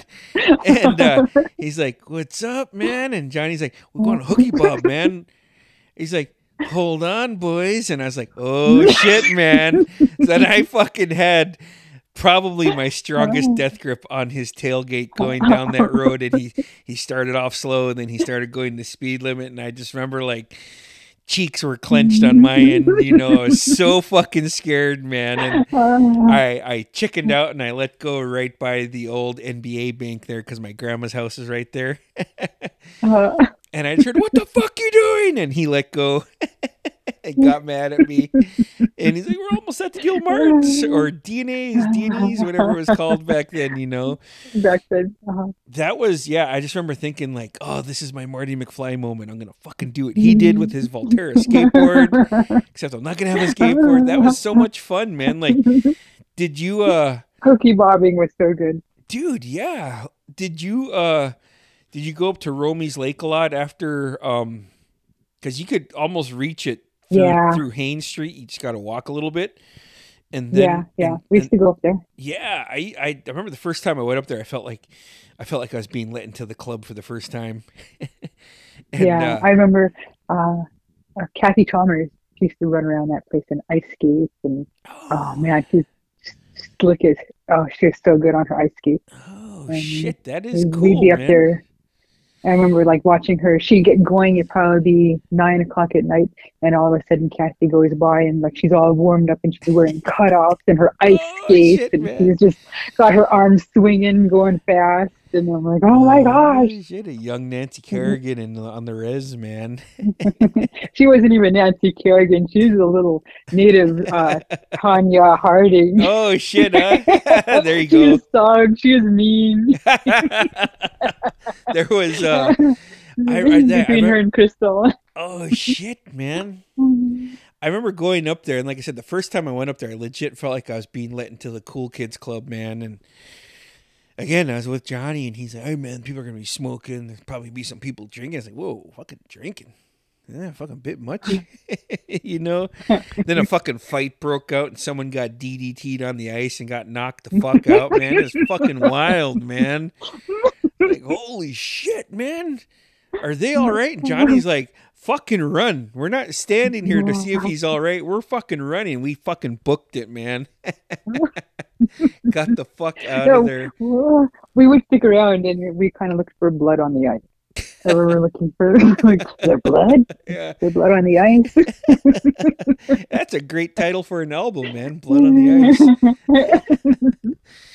Fucking A. There was uh so the other thing too is um is uh what what if you don't mind, what what was your decision in in in you running for mayor? oh, okay. So Not to Um, fucking jump into super serious, but like, freaking got sick of voting for the lesser of two evils. yeah. Like, Got sick of it. Like, Yeah. if, I knew that if I was sick of it, like the whole damn town had to be, not the whole town, but the majority of the people were tired of just picking, like, okay, who's going to do the least amount of damage? Yeah. Mm, Might as well vote for him. And then, Because always the I- same same rotation of mayors. yeah, You know? yeah. And and so I well, I worked at the clinic for 12 years or something, and then purposefully took a job as a receptionist at the at the council chambers, and like in the in my head though, I was kind of like, I'm going to do this, and and I'm not going to tell anybody, but this Yeah. is like my plan. I think in my work, I didn't even tell Conrad, and um, he was like, "You sure?" And I was like, "Yeah, I just I just want a job that's less stressful. I, I want to be able to enjoy CJ while he's little and do Gotcha. this and take some time." He's like, "Okay," and so I took a huge pay cut and became the receptionist at the council chambers, and um, then I just watched. I watched the flow of things. I watched dynamics. I watched how programs operated. I watched finance. I watched the mayor's office. I watched how enrollment was processed and everything. Like I watched it all. It was, it is, and I loved it. I thought it was Yeah. the best thing, multitasking at its finest. And Okay. then um, come and it was an election year and it was um, April or May, Okay. April or May, and I took that job in I think it was January, and I was sitting with Conrad on the couch, and I, um, I said, you know, this year is an election year, and he said, yeah, yeah. I said, who do you think's gonna run? He's like, yeah, same old guys. I Yeah. said, yeah, I know. Sucks having to vote between the lesser of two evils, and I'm kind of sick of it. And I finally, I and then I, I said, well, what do you think about me running for mayor? Nice. And I just said it, yeah. and then he kind of he just sat there, and I was waiting for him to object and say, Yeah. God, no, you don't want to fucking get into that. yeah. And but he, he he thought about it. He he sat and he was quiet for like a good 10, 12 seconds, and like that's very rare for Conrad to not say anything and sit there and think about it. And so and then he and then he finally said, "I can't believe we didn't think of this before. yeah. That's a such a good idea. That's a good idea. I can't believe we didn't think of this before. You should do this." And I was like, okay. And we agreed that we, we weren't going to talk about it or mention it to anybody until I announced it on the 7th of August. And we had a plan after that. And I announced it on the 7th of August in a parade. And um, a lot of the people were excited. Some were kind of like, what? Yeah. And um, taken aback. But um, yeah, the election happened and um, the rest is history Nice. and I have to, I have to, I have to um, give my my hats off though to Victor, Vic Senior, and he was always really good to me. He was the mayor when I was the receptionist, and then when I became the mayor, he um, did his hardest to like show me around and what the responsibilities were and all of that good stuff. He was good to me, and um, but it it, it it came with a lot, though. You know that. Oh, 100 percent, time man. there were, yeah the first female mayor of Metla it was it was tough but at the same time I walk away and it was also very fulfilling Yes. and I do have one story that's Okay. probably a little um it was the day after the election and my opponent that I had beat went walking by my receptionist desk into the mayor's office and he was holding a piece of paper or a little booklet and he just walked by me, didn't say hi, nothing, just kind of looked at me out of the corner of his eye and just walked on by and I was like, huh, okay, well, good morning. Yeah. And he walked in, they closed the door, they were in there all morning. And then when he comes walking out, he doesn't have this booklet in his hand, eh, but he goes walking out, doesn't say bye, doesn't say anything to me. And I go into the executive secretary's office, did that by Diana, and I see her, she's got this booklet in front of her. I said, What is that? I saw I saw him bring it in there earlier and she said, Oh, it's the Constitution. It's not like Atlas Constitution, it's the original one. I said, Oh yeah, what were they doing with that? And she kind of looked at me and she didn't want to say it and I said, Now I want to know what were they doing? What Yeah. what what is that? What what were they doing? She said, They were trying to find some something in it that says that a woman can't be the mayor of Metcalfe. Oh, Jesus Christ. Yeah, and I was like, oh, okay, this is the beginning. I can see where this is going. And so it, I, I knew off the beginning, like right off the bat, that it was going to be um, tough. Was Right. uh so when that happened were you like, okay, it's so much worse than what I thought it could be? Like not not that Yeah. you being the mayor, I'm just talking about the mudslinging immediately. Like It just got worse. Like Yeah. from there, it got worse. Yeah. Yeah. Um, and, and, and the hard part was that that's not my nature. And Yeah. it's not my nature to mudsling. And so I didn't know anything about mudslinging. I didn't know anything, about um, like, like lander tactics. I didn't know about that kind of stuff. And so I just knew how to work and I knew how to um, make things happen. And I knew I, I didn't know about that kind of political, icky political stuff, but I don't know. It, it, it ultimately was very, it was, like I said, it was very fulfilling and I enjoyed it. And there was a lot of conflict. And I look back now and, um, hey, you walked it like you I feel- talk it and so many yeah. people just yeah, talk I feel good. you know? I feel good about it. Because Yeah. there's there's always people out there that have the they're solving all the problems and it's they don't put forth the foot and fucking take that step to either run for council or eventually mayor. you know, it's like, ah, fucking need to do this, need to do that. Okay, then do it. Nah, fuck that shit. you know. Yeah. So, uh, you know, hats off to you on that. You know, because I, I would cross your path from time to time. I was living over here at the time. You know, Mhm. I was living in Ketchikan, so like I would just randomly run into you guys at like the Cape Fox or some shit, man. having dinner, having Uh-huh. having either a dinner or breakfast again with Adam. you know, um, and then uh, so you're you're in Sitka now. Then, huh? Where did uh, your journey take you? So I got into human resource management and I um, jumped on with Silver Bay Seafoods um, in Metlakatla initially and did HR for them there in Metlakatla. And then the contract um, ceased um, with the next mayor. They made sure that that went to an end. Just, Oh man, yeah, that ended. And yeah, um, immediately. then, so yeah, the, the, the following year actually yeah, and um, then from there, Silver Bay had me go out to False Pass out by the Aleutians, and I did HR management out there for. I was on contract with them for a couple of years, and I was. It was during um, April of 2020, yep. and um, it was right after COVID happened in March, and I was leaving. I was actually on the last boat out of False Pass, and the fleet manager is named Wojta, and he was on the same um, boat and flight as me too. And he he said, "What are you doing this summer?" And I said, um, "Taking the summer off, actually." And Yeah. um, they don't need me back here in False Pass until um, December, October, December for Whitefish.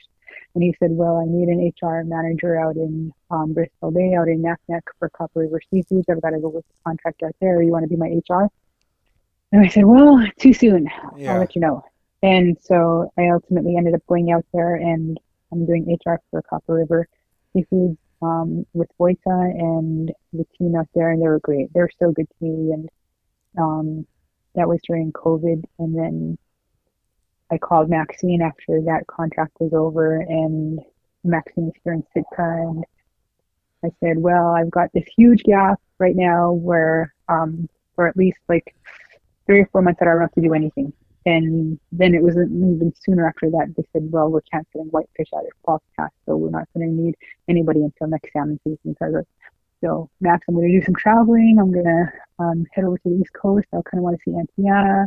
And I've got some friends in Puerto Rico now, and they invited me down there. And she's like, Audrey, there's a pandemic going on. You can't be flying around. and I was like, well, tickets are really cheap right now. And Yeah. she's like, no, please come to Sitka. The you know, SEARHC is looking for an HR, and I know that you're qualified for it. And uh, please come to Sitka, and, and I need you. And, and the only people that I get to have contact with um, and socialize with are the kids and Donovan, and I love them so much. But it would be so good to have you here, especially now during the pandemic. Yeah. And I heard this in her voice, and I, I said, "You really, you need me there, don't you?" And she said, "Yeah, I, I do." And you need me. I said, "Say less.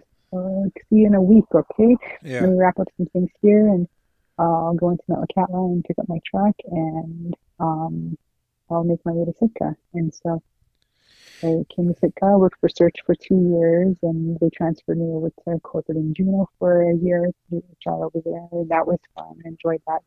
And then um, my mom and dad fell ill, and I've been back here since October of last year, Sitka. And I like it here. Nice. So now, um, Place when you I to did back travel to to for basketball back in the day. Yeah, and so now when um, I came back to Sitka, I had to leave my position with SEARHC because I couldn't um, um, do my job during Oh. Sitka. It had it was based out of Juneau, Oh, and okay. so I had to quit my job. And so when I came back here, I found a job, and we're now I'm working with Tlingit and Haida. I Ah. work in tribal government again, Oh, wow. It's nice to be working within tribal government. And the crazy thing is, is that my position requires me to know all of the programs and all of the application processes with everything. Like imagine Metlakatla and all of their programs, employment and training, TERO, everything. And but I, it's my job to know all of it and to help the tribal citizens through the application process. And but that's what I do now, and it's nice to watch a tribe actually really progress nice. and make headway and do good things for their tribal citizens. And I kind of keep looking on over to Metlakatla, hoping that they'll catch on yeah. and they'll start doing some of this um, land buyback thing and um, do something with the casino and do something with the um, legalization of the sale of alcohol, which, by the way, isn't supposed to be what it is right now. I think they're opening a liquor store, and that wasn't the purpose of it. The purpose of it was to be able to sell alcohol within the casino so that we can entertain people that came in, tourists and stuff. It wasn't to open a liquor store in that Metlakatla. I still remember. Just, I just need to say that. yeah. I I remember when it got put to damp in the fall of 2008. Uh, my Mhm. dad called me up and he was like, "Are you coming over anytime soon?" I said, "Um, probably on this date." And he's like, "Cool, bring me booze. You can't get arrested for it now."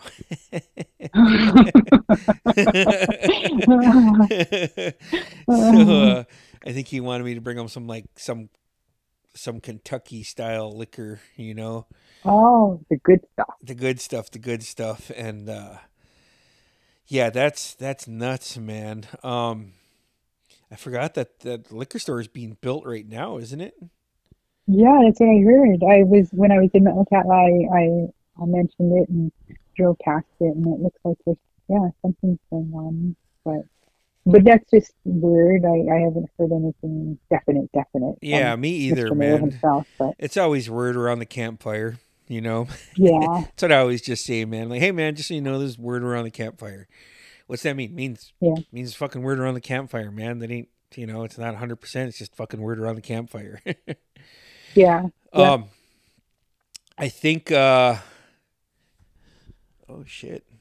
this is going to be the longest What time is it? podcast. Oh my goodness. This is going to be the longest hours. podcast, almost two hours. So I'll let you uh, go. Thank you for. Damn it! It is almost two hours. We'll just go the full minute here.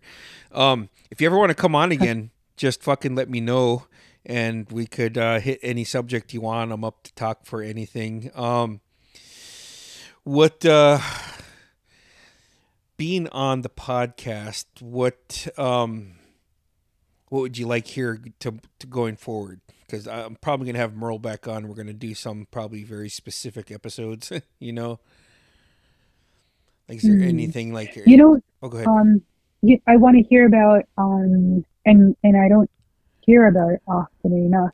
I want to hear about uh, cultural things like like Jack Hudson. Like there's always crazy stuff that happened in Jack Hudson's class, but then there's also the serious part where like Jack taught us like um, He's form another teacher I wish traditional I- ways yeah, and he's another teacher I wish I I took and acted serious in his class. You know, yeah um. And I am going to have my cousin, one of my cousins on, and we're going to have, hopefully in the next few weeks, we're going to do an all. And the whole episode is going to be about missing and murdered Indigenous women. So that, oh yeah yeah, so we're going to do that, and then I had Pookie on one time, and I he came up and uh, did a song for our family and my sister, and uh, he said he'd like to be on again. So I'll have more more. Uh, more more Tsimshian related topics. Yeah, yeah. and and um, I don't know old old stories. You just mentioned campfires, like old stories from around the campfire.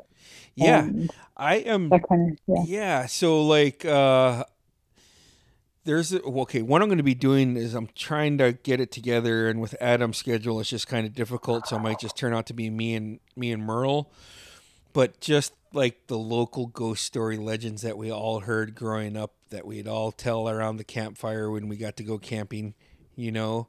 Yeah. And the certain spots around the island where unfortunate accidents happen and and are haunted now. So we are hopefully I, I want adam involved and he wants to be involved but the way his work schedule is we're just trying to weave it in with that you know I think that's a good idea. They do that here in Sit Cave, and, and the radio station will do a story, and they'll call like five people to tell their personal story of an experience that they've had spooky, or um, some kind of a miracle that they've witnessed, or oh um, but it, yeah, it's, I know what you mean. It's a good idea. because then uh, adam has some personal experience with it and merle has some and then you know and then ufos like i, I saw a ufo in Oh, uh, I knew they were real after yeah.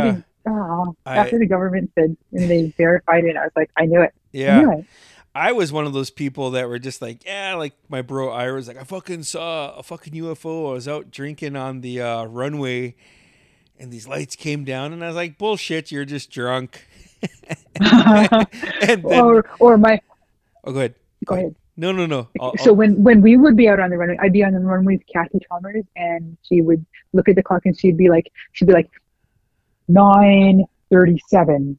I said, why do you say it out loud like that? And she said, I say it out loud because like I'll see something out of the ordinary up in the air, like that looks like it's not supposed to be there. Like I said, like a UFO. She said, yeah. and I look at the time all the time. I make sure I know what time it is because you don't know if they're like they steal you away and then like they bring you back and then all of a sudden it's like eleven thirty and Yeah. you're like, hey, where did those where did those two hours go? yeah. And I was like, ah, it's too crazy, Kathy. That's crazy talk. There's no UFOs. And but she knew. Yeah. My girl Kathy knew. I was uh I went home to to help my mom after one of her um chemotherapy treatments. It was in January of 2017 and uh she was like you, you could go out, you know, I know you want to go out. I was like, "Well, I'll take you for a cruise. I just need to sleep, but you need to just go, f you know, whatever you want to do, just know I'm just I'll be fine. Just go for your drive and popped in my podcast, cruised out, and I was like, okay, I'm just gonna go to the runway and come back. And she was like, you know, at that point, my mom was like, if it's just concentrated on me, then all I'm gonna think about is the chemotherapy and the cancer, and I can't have that. And and I understood that, so I was like, okay. So I, I took a cruise out, and it was late. It was like fucking one around 1:30 ish, you know, and uh, turned around on the runway, made a stop by that sign for James, you know. Mhm. Usually tap that. Then I t- got back in my car, got on the straightaway, and as I got closer to that corner at the end of the straightaway, I was like just looking up because something just zipped by, and it wasn't a star. And I looked up, and it did two dashes, boom, boom, and it disappears. Holy fuck, that was a Oh, fucking UFO, man! and it Oh fucking God. was, you know, it fucking Yep. was, man. Yeah. And then uh, I had to text Iris like, "Hey man, sorry for calling you a liar in 1997." Even right now, I hope he's listening. He's Yeah. like, yeah, yeah, twice now he apologized. yeah. It's like fucker called me a liar, man, because I was drunk. um, and uh, yes, you have an open invitation. So anytime you want to come on and just chop it up on any subject, just let me know. So if I have to do any research on it, you know. Okay. Or like if you're like, hey man, I got this like anything culture. If you're like, hey man, I want to do this. Okay, cool, man. Just give me a little bit of time to research it, and we could do it. Or unless I could just, hey man, chime in every now and then with some witty comment that doesn't make sense, and then you just keep on going. um, so thank you for coming on, and thank you for also being on the longest podcast to date at two hours and five minutes, which will probably be about two seven by the time I add the intro music to it. Yeah, I really enjoyed myself. Thanks for the invite. Yeah, yeah. And I don't even know if you invited me or if I bullied my way onto your show. no, Either way, I'm happy to be here. so uh, actually it started because when you first heard the podcast you're like hey i just recently discovered your podcast and um you said what you said on there i said hey man yeah if you ever want to come on you got an open invitation then it just never synced up um and then back in july i posted from the page like hey man i'm coming to met for the 7th if anybody wants to be on and you were like hey i'm going to be on I like to be on an episode because I'm going to be home around that time, and so uh, here Yeah. we are. And uh, yeah, now it, that'll be a lot easier. You know, um, just hit me up anytime. Let me know shit if you just want to talk about pit farting on a snare drum. You know, I don't even know what that means. oh, you know, like when you put your hand under your armpit and make the fart sound. You know, Oh, yeah, okay. but yeah. you're doing that on the snare drum. Yeah. so if you ever want to talk about that subject, let me know and you could come on. I'll Um, have to do some research. I've seen it done before, but yeah. You're like, hold on, man. I'm going to be the fucking master of this shit the next time we talk. Um, I will post this on Sunday, but before I initially post it, I will send it to you. Okay. Okay. And um, that way you're able to, and you should be able to hear the music that I played. I, I it was coming through on my end, so hopefully it plays. I'd love to hear my jam. Okay. Yeah. Like I said, you got some good selections, man. People are going to hear the actual names and the songs so they could look it up if it doesn't play.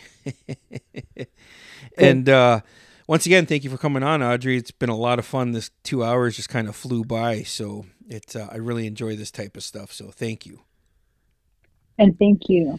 And we'll uh, see you around, Kay? yeah, yeah. Have a good one. All right. Okay. All right. Later. Bye.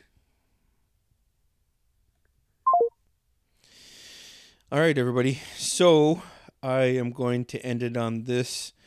Just uh everybody have a good day, man. Later.